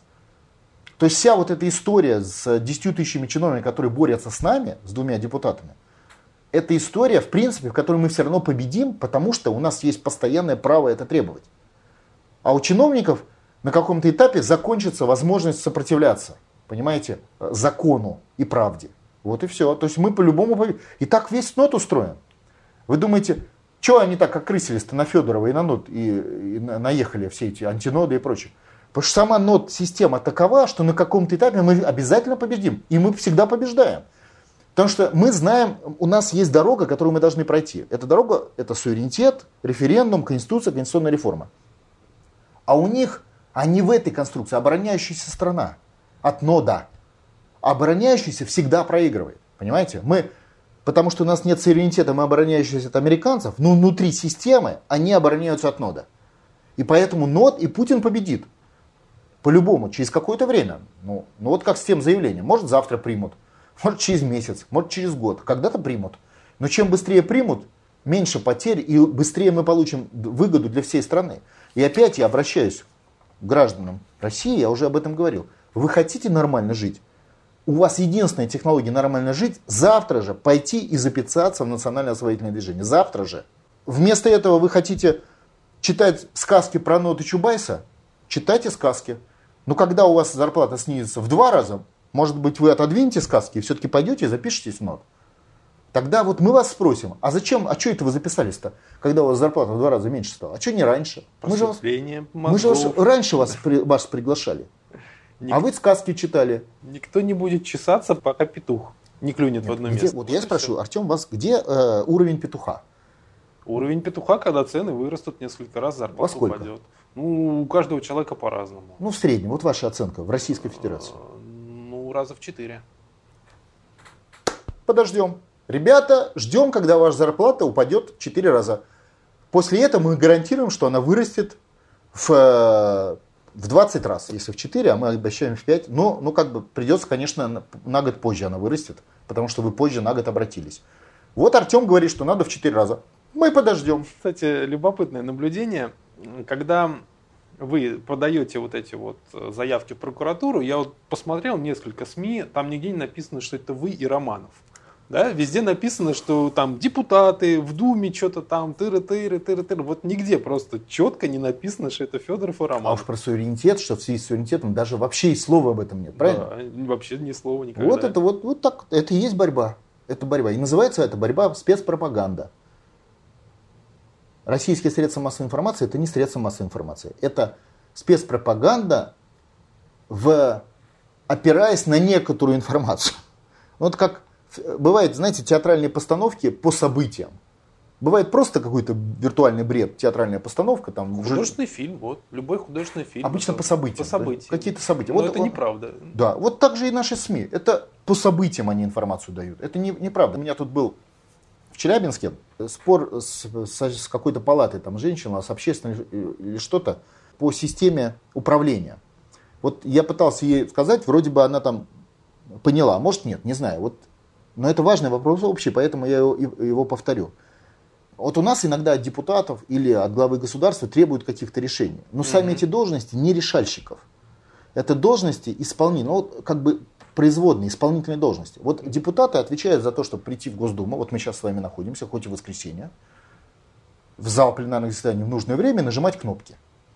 В законе сказано, депутат, и в Конституции, принимают законы, не разрабатывают.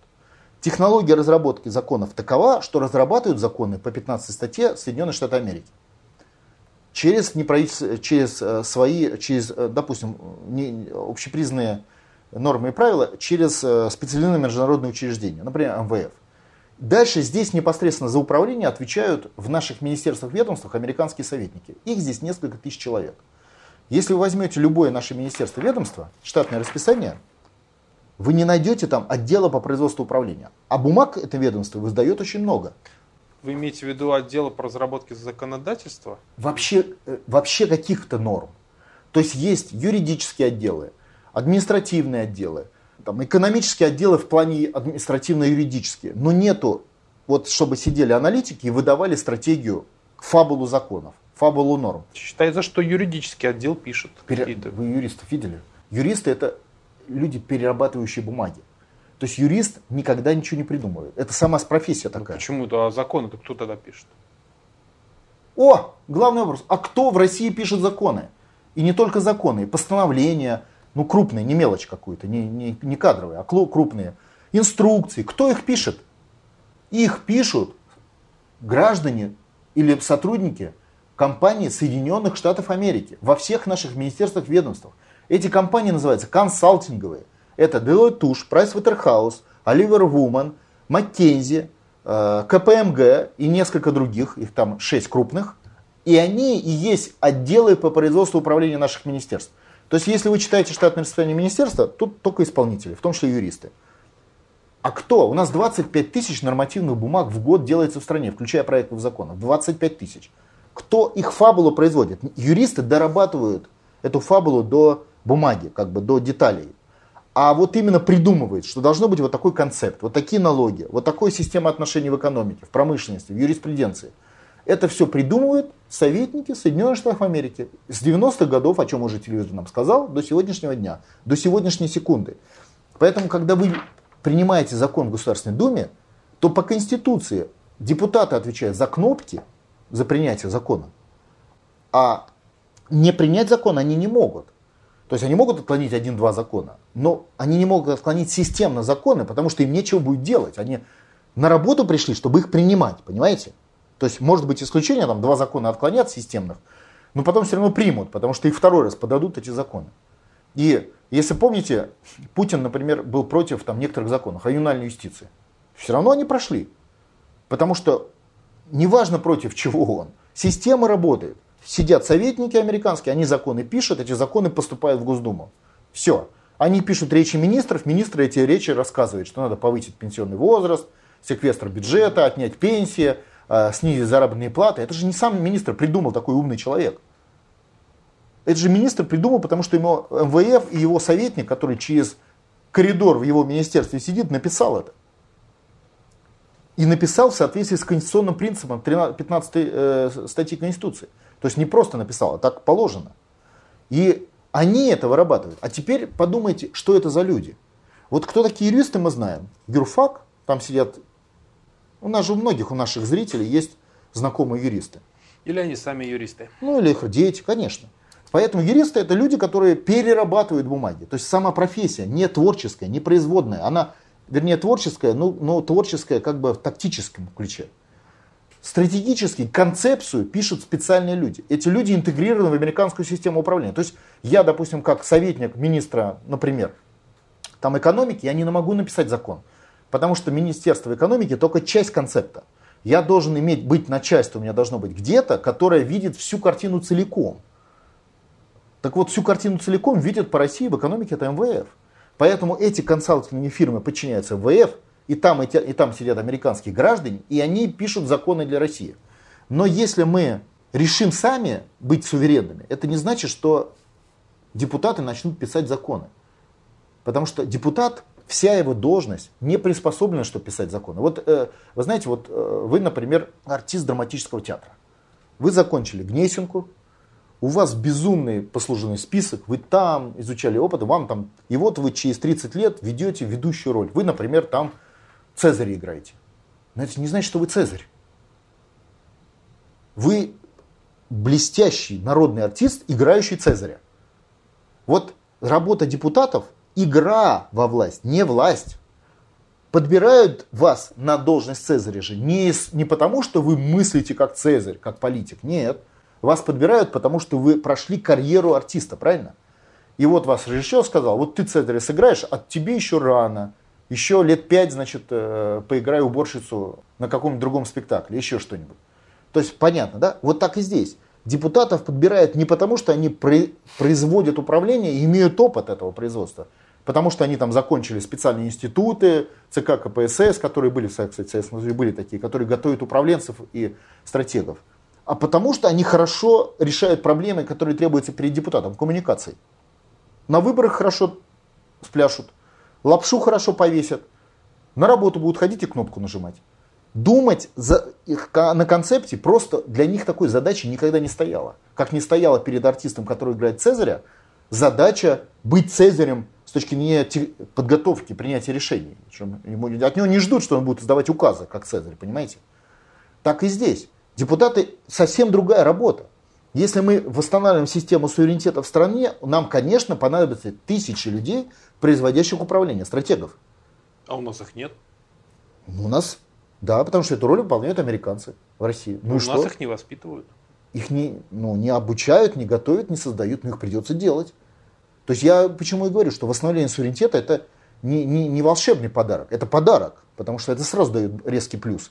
Но после этого начинается тяжелая работа, в том числе в плане поиска этих тысяч людей, которые заменят американцев в российских министерствах ведомствах. То есть, чтобы сидит министр, победил суверенитет, прошел референдум, министр открывает дверь коридора и говорит, мне нужно идти на доклад, где речь? А советника американского нет, его выгнали. И министр пустой. Ему сказать нечего. Другой концепт. Надо наполнить содержание. Вообще, э, советские министры, они же тоже не были Дарья Донцовой, да, да, знаете, писательница, Но... которая выпускает каждый месяц по книге. Ага. Вот это не Дарья Донцова, наши министры. И были тогда не Дарья Донцова. Этим занимаются специальные подготовленные люди. Они, министр не должен быть писателем.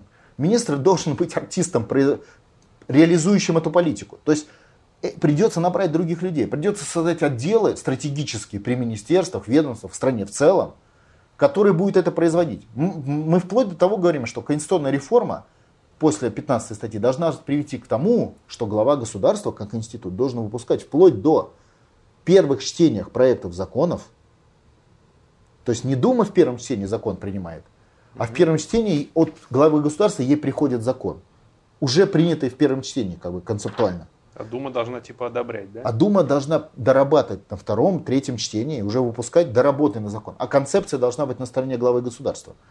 Постановление правительства то же самое. У них тоже есть процедура первого чтения. Угу. И постановление Верховного суда Российской Федерации то же самое. Это объекты управления, которые должны быть в руках главы государства, производящие концепт. Фактически мы ему даем тем самым полномочия генсека ЦК. Потому что мне там задают вопросы, а почему вот Сталин сделал то, а а Путин не сделал то. Потому что Сталин был генсеком, у него были полномочия на производство управления. А у главы государства российского такого права нет. Это право у главы американского государства по отношению к России. То есть изъяв по 15 статье Конституции полномочия от американцев, мы эти полномочия дадим главе государства, но их надо будет еще наполнить. И не только у него, но и в министерствах. Людьми, кадрами и системой управления, идеологией этого управления. Понимаете? То есть вместо МВФ у нас должны появиться центры управления в России под, управля... под командой президент... главы государства. То есть, ну, мы... это большая системная работа. Так это полная, вообще другая страна. После чего, а кто переделает 4000 законов в стране? Вот эта система и будет переделывать все 4000 законов. Ну не депутаты же. Потому что к депутатам танцуют хорошо, подарки дарят хорошо, в детские сады ходят, значит, э, с мишками детям дарят. Ну все, вот это их функция. Слушайте, ну тогда они вообще не нужны. А кто в детском саду будет мишки дарить? Ой, неважно, найдутся добрые женщины. Нет, ну подождите. Это же представительская функция. Нужны, не нужны. А представительская функция нужна. Не нужна система депутатов, основанных на партийном разделении. Потому что партийное разделение это изначально артистизм. Не случайно Путин говорит о земствах. Это другая конструкция власти. Это английская придумка. Так вообще вся вот эта демократия это англосаксонская придумка. Придумка для колоний. Да, Конечно. У них то же самое. У них же тоже двухпалатный парламент, да, но над ним существует реальная власть, политбюро, которая опирается на олигархов. У нас-то олигархи заграничные, а у них-то свои. Понимаете разницу? То есть наши олигархи есть как бы заграничный элемент управления страной, а их олигархи, они есть и есть граждане э, Англии или, или, э, или Америки. Вот я уже похвалил наше российское телевидение. Сошлюсь на фильм, который я буквально вчера видел наконец хорошие фильмы начали показывать в плане нода, да, то есть начало мышление нода у них появляться в телевидении, это хорошо. Нод, он зараза такая, она проникает, она заставляет человека думать исторически, мышление. Даже, даже э, в телевидении, которое под американским контролем, эти ростки начинают проникать. Так вот, там мне понравилось. Там цифры, например, были приведены. Иван, при Иване Грозном было у, убито 4 тысячи человек за всю его историю. Грозный Иван. А в одну только «Хрустальную ночь» в Париже было зарезано 20 тысяч. Ну, это по интернету давно ходит такое. Да, но Иван Грозный, я ссылаюсь на официальный ресурс, да. но Иван Грозный, он грозный, как бы страшный для всего мира деспот, а во Франции были хорошие демократы. Это же вопрос пропаганды. Ну, конечно. Да, но тогда получается, что у нас, во-первых, нету сил пока признать, что мы проиграли войну. Это не сил. Это сил. правда. Эту правду ну. не, не, не сил нету. Понимаете? Это нету смелости и нету, ну да, и расстановки сил тоже.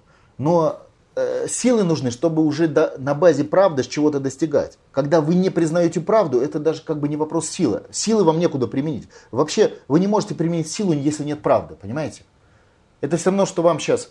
Правда это зрение, да, то есть вам сейчас обмотать голову, значит, мешком, дать вам в руки, значит, боксерские перчатки и выпустить на ринг. И много вы там сможете намолотить врагов на этом ринге. Как сумасшедший будете крутить во все стороны этими кулаками. К вам этот враг подойдет, просто выберет момент, долбанет вам, даже если он слабее, и вы упадете. Вот здесь то же самое. То есть нам надо глаза открыть. И если вы откроете глаза, тогда даже если вы слабее, вы получите путь к победе. То есть даже если у вас меньше сил, открытые глаза и правда дает вам возможность. Почему мы говорим, открыв правду на 91 год, которая очевидна, это не значит, что мы все проблемы решили. Это значит, мы нашли путь их решения. Сразу. То есть мы можем его рассчитать. Мы можем его оценить. Мы можем сказать, нет, ребята, мы сейчас пока с вами не будем спорить жестко. Повесили вопрос и начали переговоры. А как только сложилось обстоятельство, у вас там раскол пошел, например. О, мы тут как тут. А где-ка где там наша Прибалтика? Опа. То есть это начало игры на равных. Вот это э, исследование 91 года. Только начало игры на равных. Пока еще не признанное. Слово пока главное. Пока ну, еще нот не победил. Не, ну, по крайней мере, э, реакция вот этих всех как властных структур, да, она такая очень показательная. То есть раньше это вообще было замолчено, а сейчас они что-то стали все так бегать и шуметь. Нервничают. Да. Нервничают, потому что уже видно дыхание победы. Кроме того, вы не забывайте, изменилась обстановка еще каким образом. На нас напали. То есть на Россию, в том числе, это же не мы придумали государственный переворот на Украине. То есть на нас напали, в том числе военным путем. И очень хорошо об этом Совбез сказал, и Путин на Совбезе 3-4 дня назад, и Патрушев тоже. Раньше такого, кстати, тоже не говорили. А что он сказал? Во-первых, было четко сказано, что наш враг США, до этого же это был партнер, друг, товарищ и брат, случайно проходящий мимо и задевший нас хвостом, что это наш враг и США, что они организовали э, военные действия против России на Украине, то есть цель военных действий на Украине – удар по России и санкции. То есть мы фактически, я могу сказать, там слово война не прозвучало, но фактически было сказано, мы находимся в состоянии войны с американцами, а те на нас напали. Конкретно государство Соединенных Штатов Америки. И дальше второй этап, да, раз, раз на нас напали, напали, значит нам надо сделать некоторые внутренние решения. На эти внутренние решения пока еще нету э, расстановки сил в народе. Но эти внутренние решения тоже понятны. Это чистки, это э, формирование национальной вертикали власти, это изменение архитектуры управления властью, включая олигархов. Вообще у нас не должно быть олигархов. То есть девшеризация должна быть сделана за один день. Такое вежливое, тонкое слово. То есть за один день должно быть сказано, все, вот там российская юрисдикция, кто не с нами, тот против нас. Это придется делать. Ну, тогда такие маневры армии по границам, бомбардировщики везде. ну, или Кто вам такое сказал? Ну, а как иначе-то?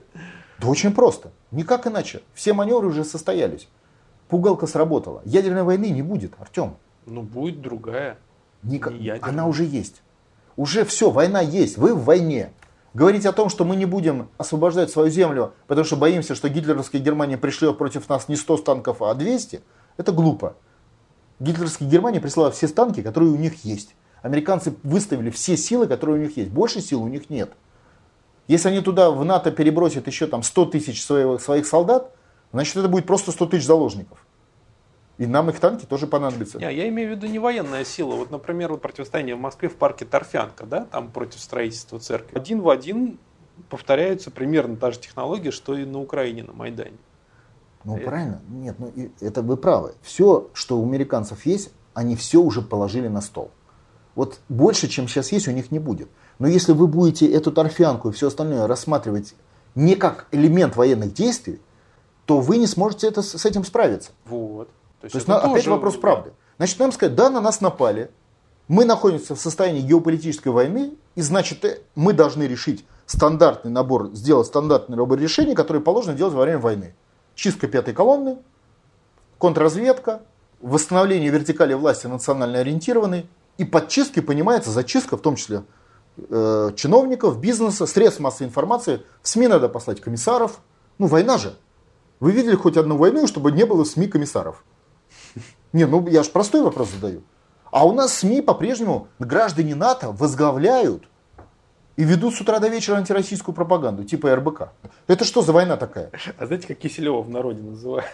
Кисель ТВ. Это не я придумал. Я понял, да. Ну как это? Это как вообще понимать? То есть у вас, вы ведете войну с гитлеровской Германией, а вашими штабами, дивизиями командуют немецкие фашистские генералы, подчиняющиеся Гитлеру. А вы как бы удивляетесь, а что же это дивизии-то не воюют с врагом? Но это не глупость. Как только вы сказали слово «война», все остальное, у вас есть механизмы, проработанные вашими дедами тысячу раз вообще. Мы сколько войн били? Ну что, одну что ли? Тогда телевидения не было. Были газеты, были средства массовой информации, была пропаганда, были другие методы. Какая разница? Радио-то уже было. Ну а возвращаясь к тому же Киселеву, а почему он, например, сначала очень так хорошо освещал вопросы по, по Украине, а сейчас вдруг как-то так вот? Значит, ну, не дернули. вдруг, но постепенно. Ну, как и э, премьер-министра Греции. Кто, где-то дернули за крючок. Вы не забывайте, он вообще-то лауреат там, награды за ликвидацию Советского Союза. Ага. А такой не, ну, как бы не исчезает. Это, эта система работает. Поэтому там они умеют ей этой системой управлять. Нужно не выбирать Киселев, не Кобежин. Надо всю, всю эту к черту закрыть историю направить туда нормальных людей, национально ориентированных хотя бы, хоть, даже не очень специалистов. Вот мы РБК э, ведем пикеты, да? Возглавляет РБК э, гражданин э, Голландии, профессиональный э, спецпропагандист НАТО. То есть, ну, профессионал, генерал, считайте, НАТО по пропаганде. Такой ученик Геббельса.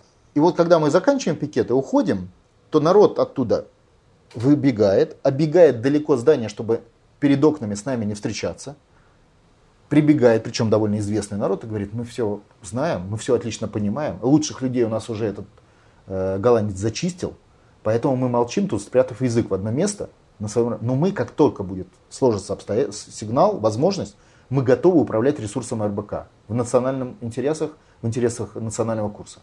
Это говорят нам люди, которые там, на достаточно высоких должностях, внутри. То есть да, они подчиняются американской вертикали власти, они об этом знают, но они сами по себе, как только завтра решится политический вопрос, они будут работать на Россию. Все-таки уезжать-то отсюда они никуда не собираются, их никто и не приглашает. Американцы же не приглашают там, но они пригласят там тысяч пять, не больше. А все остальные куда денутся? Здесь их кирдык, как на Украине. Обстрелы, бомбежки и терроризм. Ну да, деваться-то некуда. А, кстати, вот по Украине вопрос. А в Мукачево там перестрелка произошла между право, правым сектором, милицией, там еще про каких-то бандитов говорят. В общем, туда подтянули даже вооруженные силы и Нацгвардию. Это вот что такое? Украина рассыпается, если грубо так сказать. Рассыпается, потому что Украина, находящаяся под внешним управлением, оккупированная, раздирается оккупантами на разные части. Мукачево и Закарпатье, это я вам напоминаю, это земли, на которых положили взгляды одни вассалы, вассалы Америки. А центральная часть Киев и правый сектор это немцы. Вот совершенно не обязательно немцы хотят эти земли отдавать, допустим, венграм или румынам. Вот такого, ну, вы считаете, нет. что это большая политическая какие-то терки, а может быть это просто вот вся перестрелка произошла из-за того, что крышевание и потоки Тем контрабанды. Когда убито, там человек 5 убито, люди, которые, которых убили, они же значит, за что-то погибли. То есть сложилась ситуация, при которой выстрелилась вертикаль власти, и эта вертикаль власти наверху не договорилась, а внизу произошло столкновение э, людей. Вот, вот это так делается. Я вообще не исключаю, что эти события приведут к тому, что Закарпатье начнет процесс э, децентрализации на Украине, скажем так, под давлением э, венгров. Мы с вами обсудили вопрос суверенитета, вертикальной власти в суверенитете. Там понятно, референдум, конституция, конституционная реформа, политика количественного смещения, резкое повышение качества жизни в стране и э, восстановление российского потенциала. А вот в геополитическом значении. Вот смотрите, мы-то изначально, вот до событий на Украине, мы исходили, нот я имею в виду, исходили из того, что надо восстанавливать суверенитет и не лезли в другие как бы территории пока. Хотя понятно, что восстановление суверенитета в России означает восстановление суверенитета по всей территории Советского Союза. Как бы одно вытекает из другого. Но сегодня американцы подняли ставки. Они госпереводом в Киеве предот, как бы подняли ставки против нода в России. Вообще американцы в России борются только с нодом. Вот посмотрите, и Путин об этом многократно говорил. Он говорит, что на нас напали, потому что мы продвигаем политику суверенитета. Правильно? Политика суверенитета есть нод. То есть на нас напали, потому что в России поднялся НОТ. Не НОТ Федорова, а НОТ как общественно-политическое явление, куда штабы и координатор Федоров входят как его элемент. То есть это объективный процесс. Поэтому с нами ведут карательную войну. Та война, война, с которой именно ведут американцы, называется исторически карательная. А теперь посмотрим геополитически. Вот как решить проблему на Украине, где просто тупик, геополитический тупик. Донбасс отдать нельзя, и люди этого не хотят, и это нельзя. И освободить Киева тоже нет сил, и тоже нельзя, потому что американцы против, а вы же боитесь американских танков, которых нет, но вы их боитесь. Вот как выйти из этого тупика? Потихоньку, потихоньку. Как? Потихоньку будет каждый день, вот сегодня потихоньку 50 обстрелов э, Донецка. Вчера потихоньку 45 обстрелов Донецка, позавчера 80. Как потихоньку? Не, ну надо расшатывать то положение, которое сложилось. Какое сложилось? Свою... Вашингтон? Да он Вашингтон готов этих обстрелы производить из Вашингтона хоть каждый день в сто раз больше. Чего нам расшатывать? Им что, вы думаете, они там будут э, жалеть украинцев, что ли, в Вашингтоне? Да нет. Так хотя на Украине власти же нету, это же просто вассал, подчиненный. Конечно, не будет. А для того, чтобы Порошенко там чего-нибудь э, не, не сбежал от американской власти там куда-то, вот вам Саакашвили, вот вам иностранные министры. Ну, то есть не он даже проводник управления, не через Порошенко американцы управляют, напрямую процессами. Как вы сделаете? Не сделаете. Один только вариант. 91 год. Как только вы признаете незаконный 91 год и незаконную ликвидацию СССР, вы предъявляете на Украине гражданам украинского великого государства. Ребята, ваша организация, как и наша, незаконная. Следовательно, давайте вместе договоримся о восстановлении статус-кво через референдум, после чего у вас в изоляцию уходят только националисты, которых там тысячу-две человек, мы сейчас это видим их Мукачева, и всю их силу мы сейчас видим, и совместно начинаем бороться с иностранными интервентами, то есть историческая технология решения проблемы. Самое главное, у вас появляется политический ответ на все вопросы. Вы не, виш, не висите в воздухе на каких-то минских договоренностях, которые на пустом месте, на песке придуманы какая-то чушь. Вы получаете исторический ответ. Вы говорите, ребята, это наша территория, наша граница, что для нас, что Харьков, что э, Нижний Новгород одинаковые русские города, общие для нас. И, следовательно, мы просто восстанавливаем незаконно отторгнутые нами границы. Вот решение суда или прокуратуры. И все, и нету НАТО. В том числе вам появляется технология решения на Украине. Собственно, присоединение, восстановление с Крыма – это первый шаг в этом направлении. Вы не чувствуете, что вам нет вариантов. Либо вы за Крымом восстанавливаете всю границу Советского Союза в соответствии с законом, мы по закону ее восстанавливаем, не, а не потому что захотели. Либо вы отдаете всю территорию Российской Федерации. Если вы не хотите воспринимать Киев или Харьков как города, которые надо защищать от нападения врага, значит вы не будете воспринимать и Ростов, и Белгород, и все остальные. Потому что по Харькову вам, видите ли, дали бумажку, как мы видим, незаконную по 91 году, поэтому типа Харьков не наш, пусть помирает. Так вам такую же бумажку, вон я в Екатеринбурге сейчас был, принесут от Росселя, что это Уральская республика. Все. Теперь Екатеринбург тоже не надо защищать, если на него начнут бомбить американцы ядерными зарядами. Он же не наш. Россель же бумажку подписал. А чем Россель хуже, чем там, руководитель там, Прибалтийской республики в 91 году? Ну чем? То есть сказав А, пойдя по пути неправды и лжи и, и преступления, вы по этому пути дойдете до ликвидации страны. Ну, как бы сейчас в условиях нападения это очевидно, другого пути не будет. Но сказав правду вначале, вы получаете ответ на сегодняшние вопросы. Вы подходите к украинскому солдату, который там сражается под Донецком или под Луганском, и показываете, говорите, ты незаконно сражаешься. Давай-ка вместе с тобой сражаться против э, фашистских интервентов. Вот это будет в соответствии с законом. Какой будет ответ украинского солдата? Один скажет, подумает одно, другой подумает другое, а в целом все у вас получится. Алло. Да. Здрасте, слушаю, говорите. Угу. Если мы как бы посмотрим на это в статике, это выглядит как странно. А если посмотрим, что э, мы находимся в таком э, политическом тупике, выход из которого только суверенитет и национальное освободительное движение, все становится логично. И э, Максим Лексутов, он же человек-то умный. Э, вначале он играл по правилам, которые были внешнеуправляемые правила, отсюда Маккензи, э, и это в соответствии с 15 статьей Конституции. Как только он почувствовал, что ветер может поменяться и э, пойти в сторону суверенитета, то есть э, вчерашнее твое сотрудничество с официальными американскими агентами, а Маккензи официальные американские агенты, ставящие задачу ликвидации Российской Федерации, может быть расценено как уголовное преступление, правильно? Значит, соответственно, он как, как человек умный, он развернул э, ситуацию и начал а, а, обкладываться письмами, которые, если что, он потом предъявит, что да я всегда боролся, если что. А может быть, если ситуация пойдет более в жесткую сторону, он э, и доведет эту борьбу до конца, действительно. Но просто создать российские консалтинговые компании необходимо, как бы, э, они сами по себе будут, э, ничего не поменяют. Нужно, чтобы эти компании были интегрированы в систему единого управления. Вот как Маккензи, он же не сам придумывает вот эти планы развития города, метро и всего остального безопасности. Маккензи как бы дорабатывает вертикаль власти, которая работает через МВФ.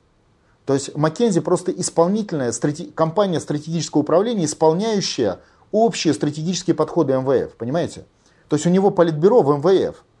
А э, в России-то такого органа нет. Мы исходим из того, что этот орган должен быть глава государства. То есть общая стратегию должна вырабатываться на уровне института главы государства. То есть он должен быть не координатором властей, как записано сейчас, в законодательных нормативах, а он должен быть производителем стратегического управления. Что-то вроде генсека ЦК КПСС. Вот эту вертикаль надо создать. Вот тогда все получится. И, э, конечно, внизу консалтинг должен быть российский. И в этом случае это будут э, проводники вот этого национального стратегического курса. А наверху должно быть единый орган выработки стратегии и идеологии. И, но это, извините, конституционная реформа. Молодец как человек умный, я бы даже сказал, хитрый, понимает, куда ветер дует. Но то, что сам факт появления этой попытки означает, что он э, шансы победы э, Владимира Путина как лидера национального процесса, то есть национальной ориентации экономики, воспринимает как достаточно высокие. Это хорошо. Да, спасибо, спасибо. Э, это я отвечал, мне звонили журналисты. Знаете такой Максим Лексутов? Это к нашему разговору как раз. Это зам мэра Москвы по транспорту. И он вдруг написал бумагу, э, что при рассмотрении бюджета предлагает заменить иностранные компании консалтинговые на российские. Ага. Напоминаю, что Москва управляется э, Маккензи. Это компания? Это американская компания, которая отвечает за, за Москву. То есть компания американских советников, которая разработает планы стратегии Москвы. То есть я о чем говорю, что вот этот процесс национально-освободительного движения, это характерный момент. Он э, опирается не только на патриотов, он опирается на людей умных и хитрых. Например, Максим Лексутов, он не глупый человек, молодой парень, бизнесмен, который понимает, что ситуация двигается в сторону суверенитета, как минимум вероятность Путина, победы его возможна, а значит надо, как говорится, постелить соломку. И если что, потом, когда тебя вызовут к Бастрыкину, почему ты сотрудничал с американскими агентами по ликвидации российской государственности в части Маккензи, он скажет, да я вообще-то вот даже бумаги писал, что я не хочу с ними сотрудничать. Я тогда знал, что это враги. Поэтому я писал бумаги, дайте мне другую организацию, российскую. Я хочу российскую организацию э, вырабатывать стратегию Москвы. Молодец. Перебежчик. Вот так идет нод, понимаете, вот так конструкция нода. То есть сейчас Киселев, потом Киселева начинает оттеснить в сторону Семин, потому что он как бы вперед пошел, да, потому что он за суверенитет. И потом происходит определенная динамика поворота, Киселев засвечивается на исполнении приказов американцев, его скидывают с лавки, и уже другой человек возглавляет этот информационный ресурс. Но правда для этого происходят какие-то события в стране, то есть обычно это толчок. Для чего мы пикеты там проводим? Мы готовим конструкцию, мы рассматриваем кадры, готовим конструкцию, и как только происходит толчок, у нас готово сразу 10-100 замен. А если бы не было этого, эти были бы 10-100 замен были бы случайные людьми, люди. А так мы уже знаем, что это внутри команды той же, да, но сторонники национального курса, которые были просто в меньшинстве, а сейчас станут э, верховодить. Тогда возвращаясь к вопросу об вот украинской перестрелке, да, в Мукачево или Мукачево, как ударение ставить. Это что? Это бандитская разборка или, с другой стороны, вы знаете что, то, чего не знаем мы, да? Это, это, это какие-то разборки сверху? Ну, конечно, это в чистом виде разборки сверху. И, кстати, об этом разборщики сразу и говорят, что их не устраивает то, что в этом Мукачево происходит какая-то своя вертикаль власти, и э, правый сектор туда поехали бойцы приводить в порядок местную власть в этом Мукачево, ее как бы подчинять своей вертикали власти, которая, как ее понимает правый сектор. Не как понимает Порошенко, а как mm-hmm. понимает правый. Мало того, Порошенко, если вы обратили, они говорят вообще агент Кремля. Обратили внимание? А правый сектор кому подчиняется? Правый сектор это э, создавался на американские гранты, это чисто американская линия, не немецкая. Это в чистом виде, вот если мэр, Моск... мэр Киева это немец, Кличко, немецкая mm-hmm. линия, то правый сектор это в чистом виде американская линия. И он, кстати, не только там. Америка везде сделает ставку на националистов. Посмотрите, ИГИЛ, националисты, ну, мусульманского типа, как мусульманство, пожалуйста. Аль-Каида, националисты. То есть это как бы их любимая технология, делать ставку на националистов. И, кстати, в России тоже американцы делают ставку на националистов. Они любят туда деньги давать. То есть они любят, любят именно туда отправлять посла. Они любят так тут через эту технологию как бы э, взрывать страны. И уж тем более в отношении многонациональных стран. Россия, Украина, она тоже многонациональная, мы же понимаем. Правый сектор это та организация, которая получала американские гранды лет 20. Я просто помню, изучал этот вопрос еще до э, событий в Киеве. Значит, это первые гранты, которые получил Ярош, он получил от американского посольства коврики для борьбы и ставки инструкторов по э, борьбе, которую там какая там была, я уж не знаю, рукопашная или какая, по борьбе, которую он как бы развернул. В результате у него получились школы по всей территории Украины, куда шла молодежь, дети без родителей. То есть когда отцы на заработке в России, в Европе, мать, значит, без денег, нищая, и ребенку чем-то надо заняться. И вот его Ярш брал, американцы оплачивали, даже, ну, прежде всего оплачивали офис, вот эти, значит, татами, э, ставку инструкторов. Инструктора это были офицеры Яроша, как бы, на, на зарплате от американского посольства, понимаете, да? И молодежь, молодые, там, ну, 10-летние, 20, э, там, 12-летние пацаны. И потом они за 15 лет выросли в мужчин, у них осталась вот эта вертикальная коммуникация, подчинение, восприятие Яроша как руководителя, вот эти э, инструктора, комиссары, и вот это, на этом армия Яроша и строилась. Кстати, по такому же принципу, собственно, была сила и в Крыму, у, только с обратным знаком у э, Аксенова. Mm-hmm. Он же также где-то делал, также выстраивал э, спортивные команды на молодежи, которые потом были силой, на которые он опирался, в том числе вот при подготовке референдума и вхождении Крыма в состав России. Я тогда с ним и встречался, в том, в том качестве, еще за, задолго до всех событий в Крыму. И Ярош вот такой же. И поэтому у него как бы вертикаль на Америку, а Украина, да, она захвачена американцами, но там полный бардак. Почему американцы туда вводят внешнее управление кадровое? Мало того, они начали финансировать, просто оплачивать зарплату чиновников да. напрямую. Американцы напрямую платят на Украине зарплату чиновникам. А потому что платить не, не из чего, да, из бюджета Украины? Да даже не в этом дело. Ну, чиновник-то всегда все деньги найдет. Значит, он заплатит себе, потом все остальное. Просто так дисциплина выше. То есть а. во главе платежей стоят американские э, граждане, то есть э, ну, граждане или американские сотрудники. А раз к нему каждый месяц надо ходить с зарплаты, значит ты неизбежно начинаешь угу. интегрироваться в систему. Поэтому Украина просто внешне управляемая страна, чистая колониальная управляемая страна. И Ярош как бы внутри Украины американцами рассматривается как карательное такое подразделение, которое должно как свора собак набрасываться на колеблющихся, на тех, которые не будут выполнять американскую линию, если надо, на Порошенко. То есть это же все от них, вся эта вот динамика. И поэтому Ярошу там огромные, сильные, такие мощные позиции.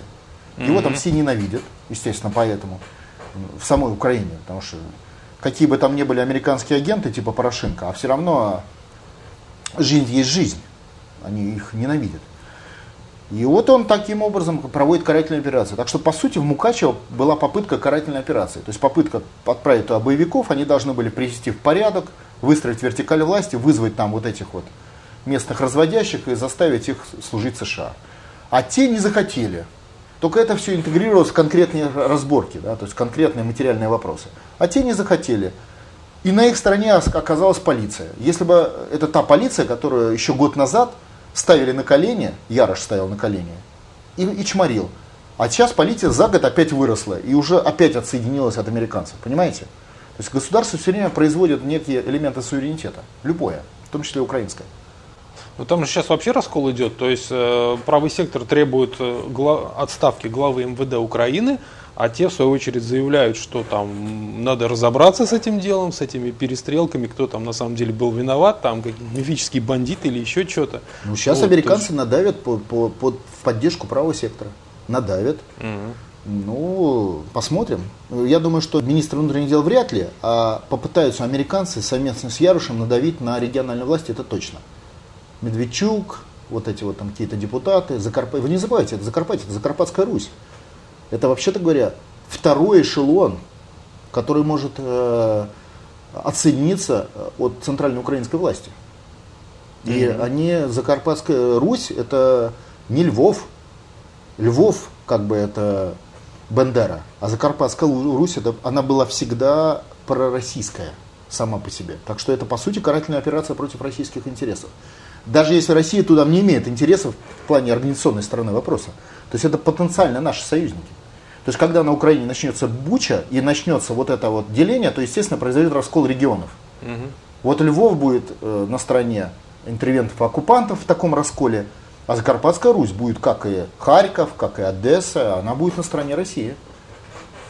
А буча это неминуемо произойдет или же может все как-то идти так, мы опять путями. возвращаемся обратно. Если мы не, не будем говорить правду, а. будет с каждым днем хуже и хуже, в том числе физически будет буча. Вранье нам уже будет стоить миллион жизней, в том числе на территории Украины. Это уже надо просто понимать. Вот вроде подумаешь, вранье, врем уже 25 лет, ну еще поврем, ничего подобного. Дальше цена вранья будет все время возрастать. И в России цена вранья, вранье это отсутствие суверенитета, есть падение жизненного уровня. Понимаете? Это прямая цена вопроса. Если вот сейчас вы, наш слушатель какой-то, пойдет в магазин, увидит, что цена на его там, не знаю, макароны поднялась там на 30%. Так оно поднимается все. Это, потому, вот это цена вранья. Ты платишь за то, что ты врешь. И тебе врут, и ты врешь. И за это ты платишь. А завтра ты за это заплатишь половину зарплаты. Тебя выгонят с работы. Тебя выгонят с работы не, не потому, что так сложились звезды, а потому что вокруг тебя вранье, и ты с этим враньем не борешься. Почему я говорю, что иди в нот, это единственная технология остановить падение зарплат. Это парадоксально, мои слова звучат. Но это так и есть. Когда ты идешь в национальное социальное движение, ты правильно находишь ключик от решения проблем. Если ты туда не уйдешь, а начинаешь там жечь ларьки, возмущаться, просто молча э, сокращаешь потребление со скрипом зубовным, это неправильное решение они не приводят к, к, к решению твоей проблемы. То есть, если у тебя проблема снижения жизненного уровня, решается она только через нот. Если ты хочешь эту проблему решить быстрее, ты прямо сегодня вечером должен позвонить координатору нот в своем регионе и включиться в эту борьбу. И тогда ты получишь технологию решения проблемы, свои личные. Не включившись в эту борьбу, ты каждый день будешь тонуть, тонуть, тонуть и тонуть. И злиться. А злиться надо на себя. Что ты такой неповоротливый, не хочешь сражаться за свое отечество, и в том числе за себя, и в том числе за свою семью, путем борьбы за ее свободу и суверенитет, как делал твой дед и прадед. То есть ты не хочешь делать то, что делал твой дед. Вот ты за это и получаешь снижение жизненного уровня. Все тут просто. Вот на Украине это вранье означает наше российское вранье. Да, на Украине, понятно, врут. Но мы должны здесь начать говорить правду. Правда это событие 91 года. То есть мы сейчас будем наблюдать распад Украины, и в этом распаде мы должны им дать точку опоры, правду. А правда это то, что вся их конструкция незаконна, как и наша. И, следовательно, им надо принимать решения по существу.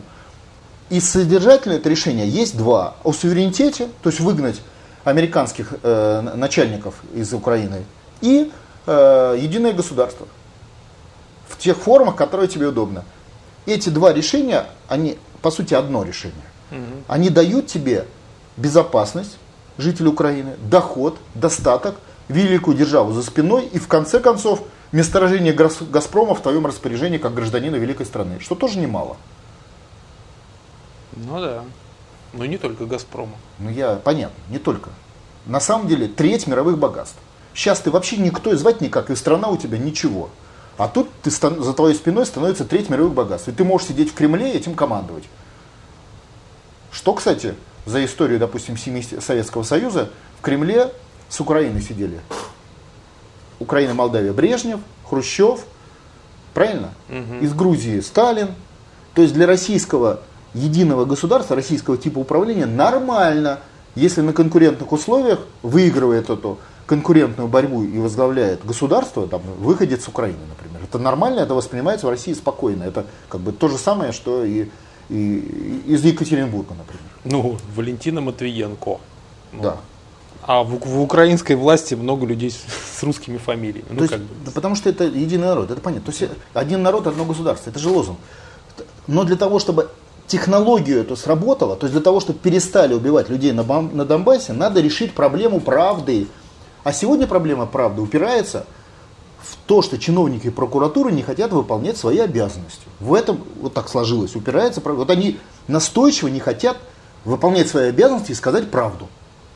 Хотя от них всего требуется всего лишь сделать честно свою работу, больше ничего. С работы выгонят. Значит, надо им помочь совершить поступок под названием «восстановить правду». Помочь общественными запросами, предложениями, формированием общественного мнения. НОД же еще формирует общественное мнение. Это вот наши эти пикеты, это вот не просто пикеты, а это технология формирования мнения страны. Вот говорят, вот я был сейчас в Екатеринбурге, там в пикете было 15 человек, но разрешение было на 15, было 15. Ну, понятно, что там можно было бы и 500. Вот вечером у меня была встреча, было 800 человек. То есть это же не первый пикет, а там 20-й. То есть уже пошло восприятие, общественное резонирование, восприятие общественного мнения. И вот сюда должны пойти энергия людей, которые хотят решить свои личные проблемы. Вот э, я еще раз об этом говорю. Не, не только проблема страны, не только патриотизм, но и свои личные проблемы, которые у тебя возникают каждый день из-за нападения врага. Это же не просто у тебя с работы тебя выгоняют, и зарплату и пенсию тебе министр финансов России снижает. А у тебя он это делает по команде врага, потому что враг напал и победил. Но это же нужно войти в голову должна, простая вещь. Именно поэтому коллаборационистские партии не ставят вопрос решения социальных проблем. Именно поэтому ни на одном официальном ресурсе, кроме президентского, который тут же затирается, кроме путинского, не говорится, как решить проблему. Не говорится же, чтобы решить проблему, надо суверенитет в экономике, кроме Путина, он говорит об этом. А ему э, тут же российское телевидение, включая государственное, ни разу это не повторит. Об этом не говорится. А это технология. Поэтому, если у тебя снизили зарплату в два раза, ты сам виноват. А ты был в ноде? Нет. Значит, тебе правильно снизили зарплату. Значит, ты кинул себя и свое отечество. То есть предал. Значит, тебе за это снизили зарплату. Что ты хотел? Чтобы на халяву она не снизилась. Так не бывает, вы побороться от, надо. Вы от людей слишком много хотите. Большинство людей думает только вот тем, что находится в пределах их видимости. Все. А не что какие-то там законы, ноды, вот там прокуратура. Два раза это улучшило твои мыслительные способности? Ну, вот я кому-то, кому-то улучшило. Вот тот, который улучшил, пусть идет в нот. А тот, который не улучшил, еще пусть подождет, пока снизится в два раза, а потом идет в нот. На Украине проблема решится, когда там будет объявлена четкая правда, что весь 90, так же, как и в России. Весь 91 год есть обман, преступление, неправда, ложь, незаконно, а следовательно последствия в виде войны на Украине незаконно. И это и есть путь к миру на Украине. Это единственный путь к миру. Все остальные это путь к войне и все время втягивание в новую воронку войны. Все в большую, в большую, в большую. Ядерной войны, конечно, не будет – но на неядерной тоже можно миллион человек загубить, понимаете? Ой, да можно а вот с момента признания незаконности 91 года никакого, не то что миллиона человек, тысячи даже потерь не будет человек. Знаете почему? Почему? Потому что юридически незаконно означает, что в любой момент Россия может прикрыть своим ядерным потенциалом всю территорию Советского Союза. И все, и там нет ни одного американского солдата на этой территории Украины, ни одного американского танка, ничего. Не говоря о том, что половина населения Украины тут же сориентируется на Россию, потому что им покажут бумагу, что они незаконно, и их власть в Киеве незаконна, понимаете, да? Это не говоря уже об этом. Но даже и при всем при этом конструкция сразу закрывается. А знаете почему? Потому что американцы нас втягивают в локальные войны, в которых они ничем не рискуют, вообще ничем. Ну, правильно, они сидят на другом континенте. А риск ядерной войны, а прикрытие, а вот эта бумага прокуратуры означает, что граница Советского Союза для нас защищается российским ядерным потенциалом, понимаете? А ядерный потенциал это не, не потенциал риска между там, э, Москвой и Ригой, это потенциал риска между Москвой и Вашингтоном. То есть мгновенно у американских дипломатов, начальников, президентов и всех генералов возникает понимание, что давая команду на Украине убивать людей, они ставят под риск свою жизнь в Вашингтоне. И у них сразу меняется точка зрения по отношению к Украине. Во-первых, они признают Украину как наше право вместе с Украиной строить единое государство, потому что это юридически по международным законам так и есть. Это нельзя отказать в этом. Но хотите дополнительные судебные процессы, проведите. Это первое, признают. Значит, они этим самым снимают свое давление с Украины автоматически, потому что они признали за нами право быть единым государством с этой территории. И кроме того, это раз, раскрывает для нас возможности восстановления суверенитета в области экономики. Вот, то есть повышение качества уровня жизни. Все. То есть, а вроде пустая бумажка. Ничего не подобного, не пустая, а меняет весь расклад сил всю геополитику.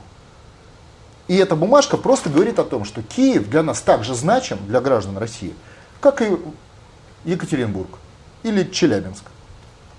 То есть для нас это такие же важные города, временно, может быть, и оккупированные интервентами, ну как Рига, например, но только временно. И мы готовы с Вашингтона вести переговоры об освобождении захваченной незаконно в 1991 году нашей территории, вашим НАТО то есть вами, господя из Вашингтона.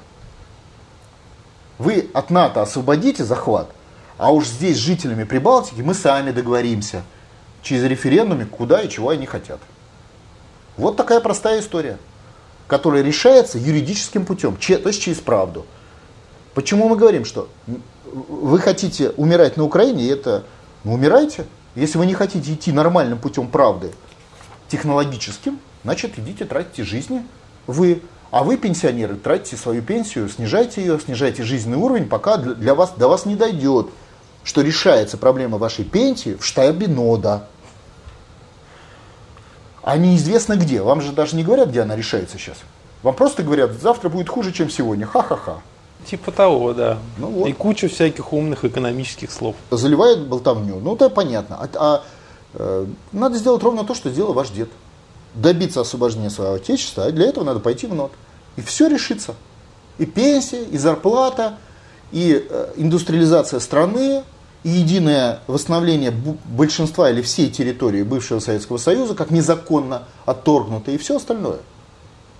Любой путь движения, любое начинается с правды, то есть постановки правдивой задачи на базе правдивой информации. Если у вас информация неправдивая, то и задача будет неправдивая, то есть нереальная. Но вы не, не сможете попасть в булочную, если вы не, не, не знаете, где булочная. Вы не сможете туда попасть. Поэтому надо сказать правду, и с этого момента у вас появляется быстрое решение проблем. И, и реально, как она была до всегда. Ну, же очевидная вещь. Ну, сколько же можно дурака валять? Нет, 25 лет уже валяют дурака люди. Еще я вот сейчас в регионы ездил, еще не говорят, а вот мы сейчас на выборы еще за какого-то очень красивого проголосуем, и тогда жизнь наладится. Ну вообще, идиотизм. Но если у вас нет суверенитета, то за кого вы не голосуете? Будет каждый день хуже и хуже. Ну что тут непонятного? Нет. Вот нам опять лапшу вешают, там какие-то там плакаты показывают, вон какая рекламная кампания у них красивая. Народ доверчивый вообще. Люди очень доверчивы. Их можно пудрить мозги до конца жизни. Ну, тогда платите. Ну, снижайте жизненный уровень, и платите. Раз вы, раз вы платите за то, чтобы вам, вокруг вас был красивый спектакль, вам он нравится, за, значит, ваши, за, за, за ваши деньги, деньги да. платите. Ну, мы, ну что, не, не хотите, чтобы вокруг вас был красивый спектакль, хотите хорошо жить, идите в НОТ. Вот два варианта. А вот еще часто спрашивают по поводу вашего взаимодействия или даже каких-то противоречий с с Николаем Стариковым и партией ПВО. Они есть или нету, или что это? Как у нас могут быть противоречия с кем-либо? НОТ это всего лишь две, вернее одна задача, ну две задачи. Суверенитет и желание его, его добиться. Все. Ну то есть желание, мотивация, личная, семейная, экономическая, э, патриотическая, то есть люблю родину, поэтому хочу, чтобы родина была свободна. Хочу хорошо жить, поэтому хочу, чтобы Родина была свободна. Хочу, чтобы э, мой, мои дети хорошо жили, поэтому хочу, чтобы Родина была свободна. Хочу, чтобы у меня была высокая пенсия, поэтому хочу, чтобы Родина была свободна. Хочу, чтобы у меня была высокая зарплата, поэтому хочу, чтобы Родина. Хочу, чтобы меня уважали во всем мире, поэтому хочу, чтобы Родина. Хочу, чтобы у меня был купить хороший автомобиль, а поэтому хочу, чтобы Родина. Все упирается в одну, да? Хочу, чтобы Родина была свободна. И понимание, что Родина в оккупации. То есть она захвачена с 91 года. И решение принимаем не мы, а за нас принимают. Все. Вот два момента. Если ты эти два момента, первый момент признаешь, что Родина в оккупации, ты уже нодовец. А если ты хочешь, чтобы она освободилась, то ты уже активный нодовец. Все. Ну вот, будешь ты при этом членом партии этой, другой, третий, двадцать пятый, член ли ты семьи, водитель ли ты, крановщик, это твое личное дело. И партия ПВО не исключение.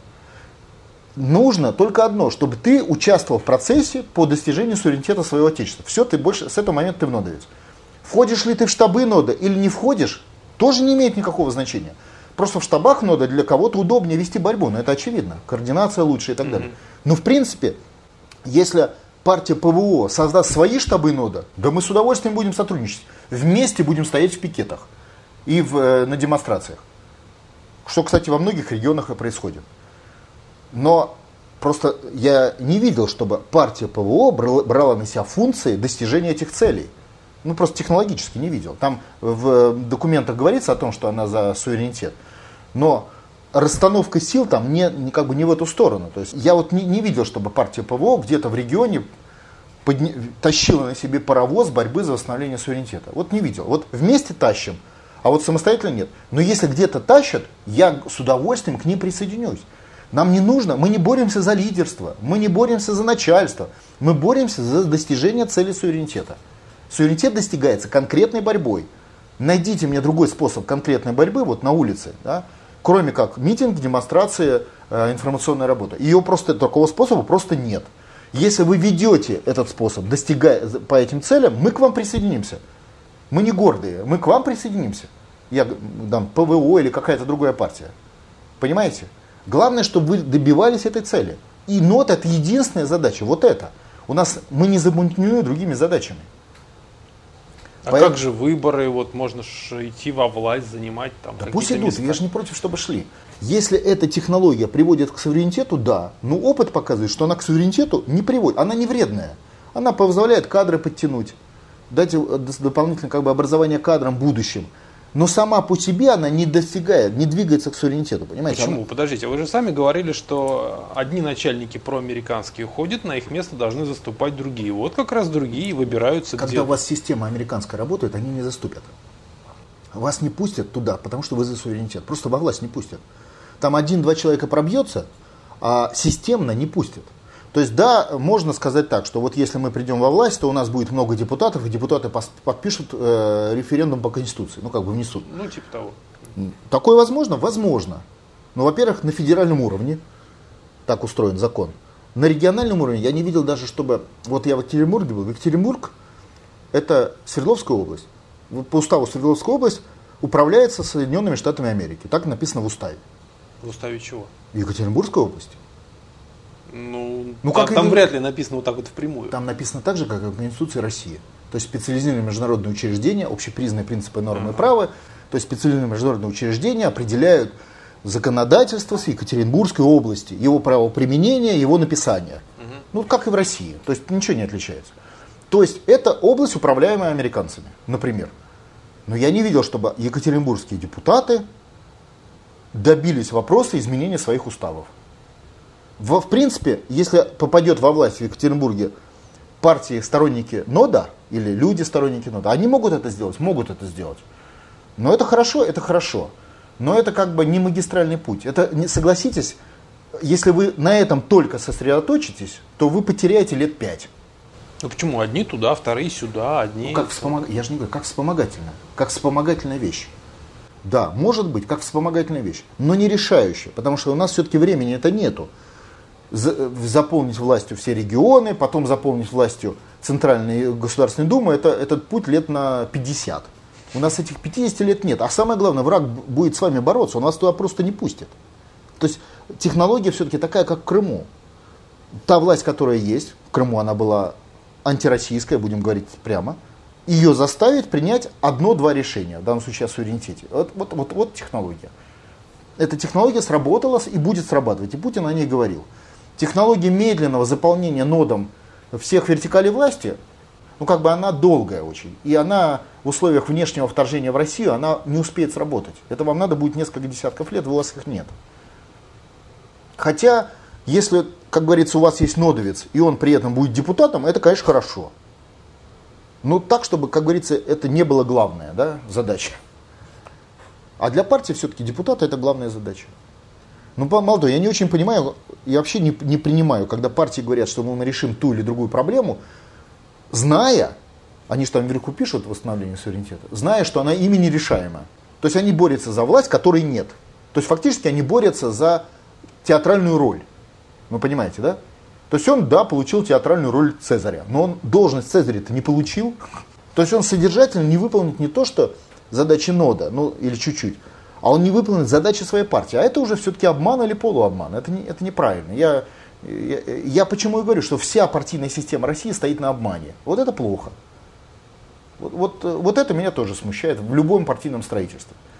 Почему мы говорим, НОТ это не, не, не партия, не движение. НОТ это вообще объективный процесс, в нем участвует каждый, который участвует в процессе освободительном, да, то есть конкретно в борьбе. Не сидит на лавочке и, и ковыряет носу и критикует Федорова, Старикова, еще кого-то, а который что-то сделал для цели достижения суверенитета. В интернете поддержал НОТ. Федорова не надо поддерживать, НОТ поддержал. Если у него есть силы, в пикет сходил. Если есть силы, на митинг сходил на бессмертный полк сходил, но не только со, с портретом своего деда, что хорошо, полшага, но и вторую руку взял лозунг суверенитета, что и было. Э, вот э, нас постоянно идет дискуссия, американцы все время проплачивают дискуссию, что вот каким это образом Федоров говорит о том, что бессмертный полк 15 миллионов это нот. Ну, конечно, в чистом виде нот, потому что 15 миллионов ни с того ни с сего, на ровном месте. Это же бессмертный полк давно происходит несколько лет. Вдруг в этом году решили выйти 15 миллионов на политическое действие. Это же политическое действие, это же мы понимаем, это политика, которую тут же запрещено было, э, дана команда забыть. И единственный наследник этого выхода людей это НОТ.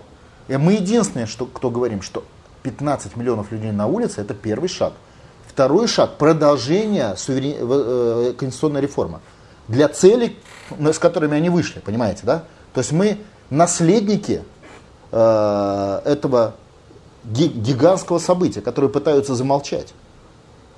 Идеологические, конечно, наследники.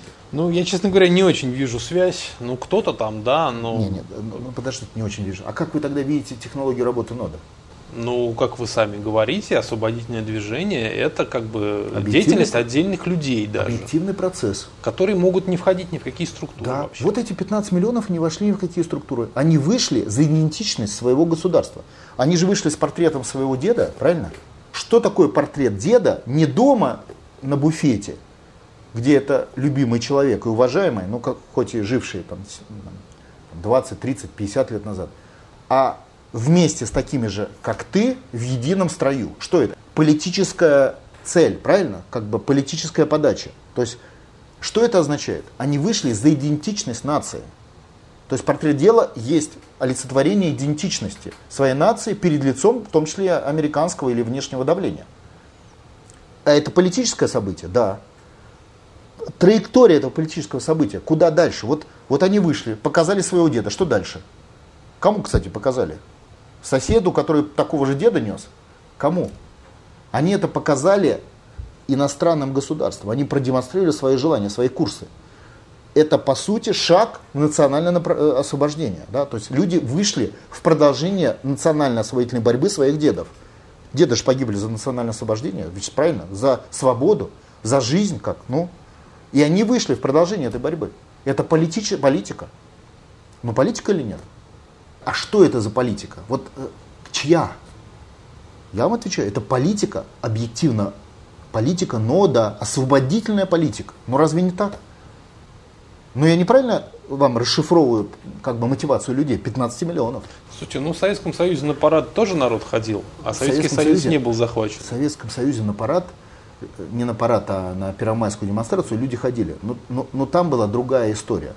Там была государственная организация, идеологическая государственная мобилизация. Партийные собрания проводились, которые выдвигали людей, профсоюзные собрания и так далее.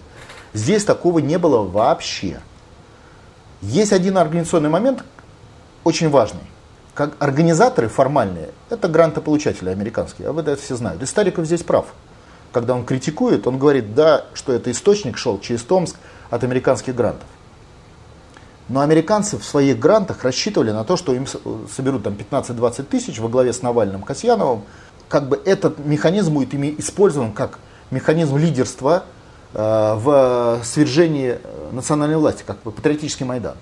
Вместо этого получилось 15 миллионов во главе с Путиным, потому что Касьянов там просто утонул где-то в толпе людей. Но организаторы формальные, американские, они же призывали ни в коем случае не поднимать георгиевские ленточки, знамя победы. Вот обратите внимание, народ плюнул на них, послал подальше. То есть, по сути, Путин и национальное освободительное движение перехватило трофей. Понимаете, как явление, не Федоров, перехватило трофей. трофей. Вот как на, на- на Донбассе. На фашистском танке едут э, ополченцы. То есть два танка. Один танк отняли, другой танк добавили фактически. Да, у врага меньше на танк, у тебя меньше, больше на танк. Так и здесь. Пере- был перехвачен трофей, созданный ими. Их призывы без знамя идти не прошли. Если вы посмотрите ведущие места, Красную площадь, наш Нодовское Георгиевское знамя над толпой. Единственное знамя, и знамя победы, которое было, их было немного, но они были. И, то есть люди это все отлично понимают. И георгиевские ленточки у всех были. Хотя организаторы американские требовали, чтобы их не было. Вы думаете, почему 15 миллионов? Потому что случайно произошло объединение сил пропагандистских, американских и национально ориентированных, которые потом они сообразили, была жуткая разборка в посольстве, там американский посол чуть не поснимал своих замов, то есть они там проплатили, а вместо этого получили такую плюху во главе с Путиным, понимаете? И потом они дали команду к телевидению, в том числе государственному, под предлогом вот этих брошенных портретов. А их, кстати, не бросили, их сложили на парапет. Естественно, да, но подано-то нашим телевидением было нашим, под предлогом того, что они критиковали тех, кто критиковал, что это якобы брошено, но мы же понимаем, как это устроится, вся система устроена. Вместо того, чтобы просто промолчать про это, мало ли кто там чушь какую-то говорит, они же раскрутили эту историю. То есть американцы дали команду заднего хода, а она не пошла. То есть это настолько мощное событие. А теперь смотрите, прошло событие два месяца. Кто наследник события? Его попытались запрятать, все концы в воду.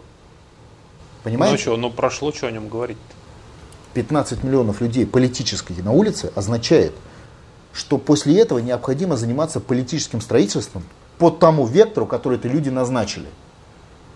А этого не происходит. И никто не дальше этот мостик продолжает этот курс, кроме ноды, не делает. Мы единственные, кто осваиваем это политическое пространство, которое люди заявили. Это означает, что они еще раз заявят его на каком-то этапе. И наша задача нода подготовиться к этой второй заявке. То есть дать не там 100 знамен, которые были в толпе, там, там, там, там, в том числе на Красной площади. Кстати, нам можно найти ролики и показать, где, да, под знаменем нода шел вот этот массовый на Красной площади бессмертный полк. Мы должны дать следующий этап движения, то есть дать расшифровку дальнейших шагов. В этом же и есть политическая работа. Расшифровка желания масс. Не чувствуете? Вот только не путайте, что мы организаторы. В смысле Федоров, или, хотя штабы нода участвовали. Основные организаторы не мы. Это была самоорганизация людей в НОД. Вот нас бы могло не быть, они бы все равно самоорганизовались. Но они самоорганизовались в национальное освободительное движение как явление.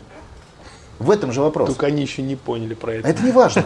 Нет, они-то только для этого есть политическая система расшифровок. Для чего вообще существуют выборы и все остальное? Чтобы желание людей расшифровать в виде законов, понимаете, или в виде политического курса. Это то же самое. Только люди не на выборы пошли с этими желаниями, потому что выборы это пустышка. контролируемые американцами, их системой партии, они напрямую пошли на прямую демократию. 15 миллионов людей на улице – это гарантированный референдум. Вот, вот если бы в этот же день до людей донести, что вот они три часа потратили движение со своим портретом своего деда, а чтобы они это делали для достижения цели, а чтобы достигнуть этой цели, надо за, на следующий день пойти и проголосовать, они бы это сделали, и не 15 миллионов, а все 145, понимаете? Но это надо расшифровать, положить на бумагу, это же все делается, опросы проводятся, это все на самом деле ничего сложного в этом нет. А это и запрещено. Это как раз вот обрубание концов. Вот как история мы обсудили с прокуратурой. 53 год можно трогать, блин, 91 нельзя. Прибежали бешеные американцы, запретили. Наша генеральная прокуратура Ланбергиса испугалась. Он же сказал, блин, а, все, все, Ланбергиса боимся.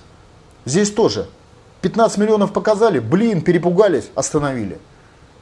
Следующий ход нам, нам нельзя делать. Э, это и есть барьер внешнего управления. Он перекрывает как бы основные пути, основные движения, в том числе назревшие в массах. Еще 15 миллионов – это решение проблемы. Никому не удастся собрать 15 миллионов в стране, иначе как под общенациональные задачи. То есть общенациональные задачи поставлены. Они, по крайней мере, люди созрели для их постановки. И продемонстрировали это созревание. Теперь эти задачи необходимо реализовать уже политическим курсом. А политический курс – референдум на суверенитет. Но другого нет. Вот иначе вы этот портрет деда не расшифровываете, понимаете? И, и мотивацию людей, которые на него вышли. Им же не звонили, их не организовывали, их не, не, им не объясняли. Политинформации, как на майские демонстрации, перед этим им не проводили. Они сами доперли. И реализовали, высказали свою позицию, общественное мнение. Посмотрим, куда это мнение дальше так, пойдет. Артем, еще посмотрим. Ну, либо, либо мы помрем, э, американцы нас раздавят, либо мы победим в этой войне с ними. Вот два варианта. Ну, тут все понятно, куда, куда это. Либо так, либо так. И расшифровку политическая система должна будет сделать. Мы это почувствовали уверенность. Мы понимаем, что в случае критической ситуации у нас есть 15 миллионов человек. А это значит основная масса народа. Комиссарить в этом будет, конечно, НОТ. То есть объяснит, что вот вы пришли сюда, отлично, а вот теперь надо идти вот туда. Вот это скажет НОТ. Туда имеется в виду на суверенитет, на конституцию, на референдум. И другой не скажет. Нет, американцы скажут, надо штурмовать Кремль, что они хотели. Они же для этого туда деньги вкладывали. Их задача-то в этом была, создать патриотический Майдан. И на базе патриотического Майдана попытаться свергнуть национальную власть. Но это, как говорится, две цели у двух разных армий. У гитлеровской Москва, у советской Берлин. Да, только война за мозги сейчас идет. Ну, так НОД это и есть борьба за мозги. Собственно, в этом ничего другого у нода нет. На одном пункте мы и боремся за мозги для того, чтобы мобилизовать на действия. Американцы делают то же самое, пытаясь на действие по свержению Путина и российского государства. На личном интересе, на снижение жизненного уровня, на качество жизни – обвинив в этом Кремль, сказать, а свергните Кремль, раскидаетесь на разные квартиры будете жить как э, в Европе. Как на Украине сейчас. Поскакали на Майдане, да, так получили так, повышение. Так-то они не говорят.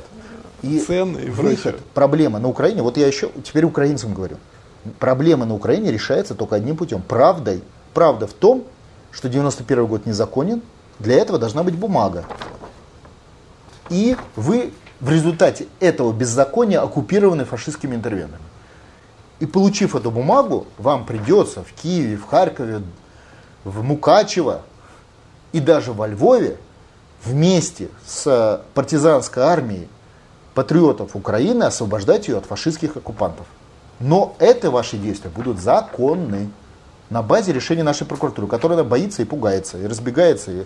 потому что мы внутри еще не решили проблему суверенитета. Хотя уже Путин почти подвел как бы терминологию этого процесса. Он уже все, он уже, он, все на нас уже, вот война идет. Вот осталось только начать принимать решения, как на войне. А главное из этих решений в области экономики это снизить уязвимость. А у нас экономическая уязвимость просто со всех сторон. Нет. С одной, у нас всего одна экономическая уязвимость. Ну, я знаю, вы скажете, что деньги надо напечатать, Все. но с другой стороны, как бы мы ну. все равно завязаны за границу. На что? Давайте, вот назовите. Мы Уж умный человек. газ продаем, нефть продаем, мы, мы будем продавать заграничные товары, вот компьютеры, будем, всякие телефоны, будем. А теперь машины. Вы, а теперь вы подумайте, как бы с точки зрения американца, немца, француза, чеха, литовца даже. Вот подумайте. Вот они производят какие-то товары. Эти товары Россия покупает. Они на этом зарабатывают. Угу. Вот как вы думаете, ненависть к России у них победит желание заработать? Нет. Это же англосаксы. Нет, а... это вообще любые люди. Они за... Не, не, не. Англосаксы особо. Они за деньги, это их ментальность, природа. И основа их государственности, личность. То есть, как это так? Ради государственных интересов, национальных интересов США я должен отказаться от денег, которые я получу из России. Это невозможно. То есть американцы на санкциях э, Европы только выигрывают. У нас сейчас больше американских товаров идет, чем раньше. Естественно, это невозможно. То есть ваши слова о том, что они нам не поставят, что они там нам поставляют? И что они у нас не покупают? Невозможно. И это находится за пределами человеческого восприятия и американцев, и европейцев. То есть этой проблемы просто нет. Не говоря о том, что Америка и Европа и санкции объявлены всего 10% э, государств, где живет всего 10% человечества. То есть это и само по себе мелочь. Следовательно, если вы начинаете разбирать со всеми вот этими моментами, то у вас остается SWIFT, пластиковые карты, о которых Путин вчера опять сказал, да? SWIFT, пластиковые карты, деньги, то есть иностранные кредитные и э, инвестиционные ресурсы. И по сути все это упирается в одну вещь под названием Центральный банк и его национализация. То есть совершив акт национализации, выполнив команды Путина о создании института национальных денег, вы решаете все проблемы уязвимости. Вот вспомните, еще раз привожу этот пример. Советская Россия ведет реально военные действия со всем миром в виде отсутствия дипломатических отношений. И в России, оборонную промышленность России строят немецкие, американские инженеры, с американскими даже нет дипломатических отношений. Паровозок присылает Швеция, станки присылает Америка, Форд и все прочее. Да? То есть тогда, когда война, и то за деньги маму продадут. А сейчас даже войны нет. Что это они нам такое перекроют? Ничего не перекроют, в принципе. Тем более все это есть в Китае, или большинство. Большинство, да. Нет проблемы такой, нет. Это блеф, это пропагандистская проблема. Следовательно, есть только одна проблема. Все продадут, но за деньги. А денег они до этого давали, а сейчас перестали. В виде кредитов и заимствований. Все, так сделайте свои деньги.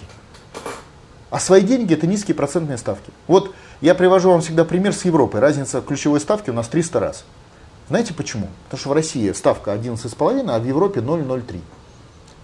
А знаете, сколько со Швецией разница? А в Швеции ставка минус 0,35%.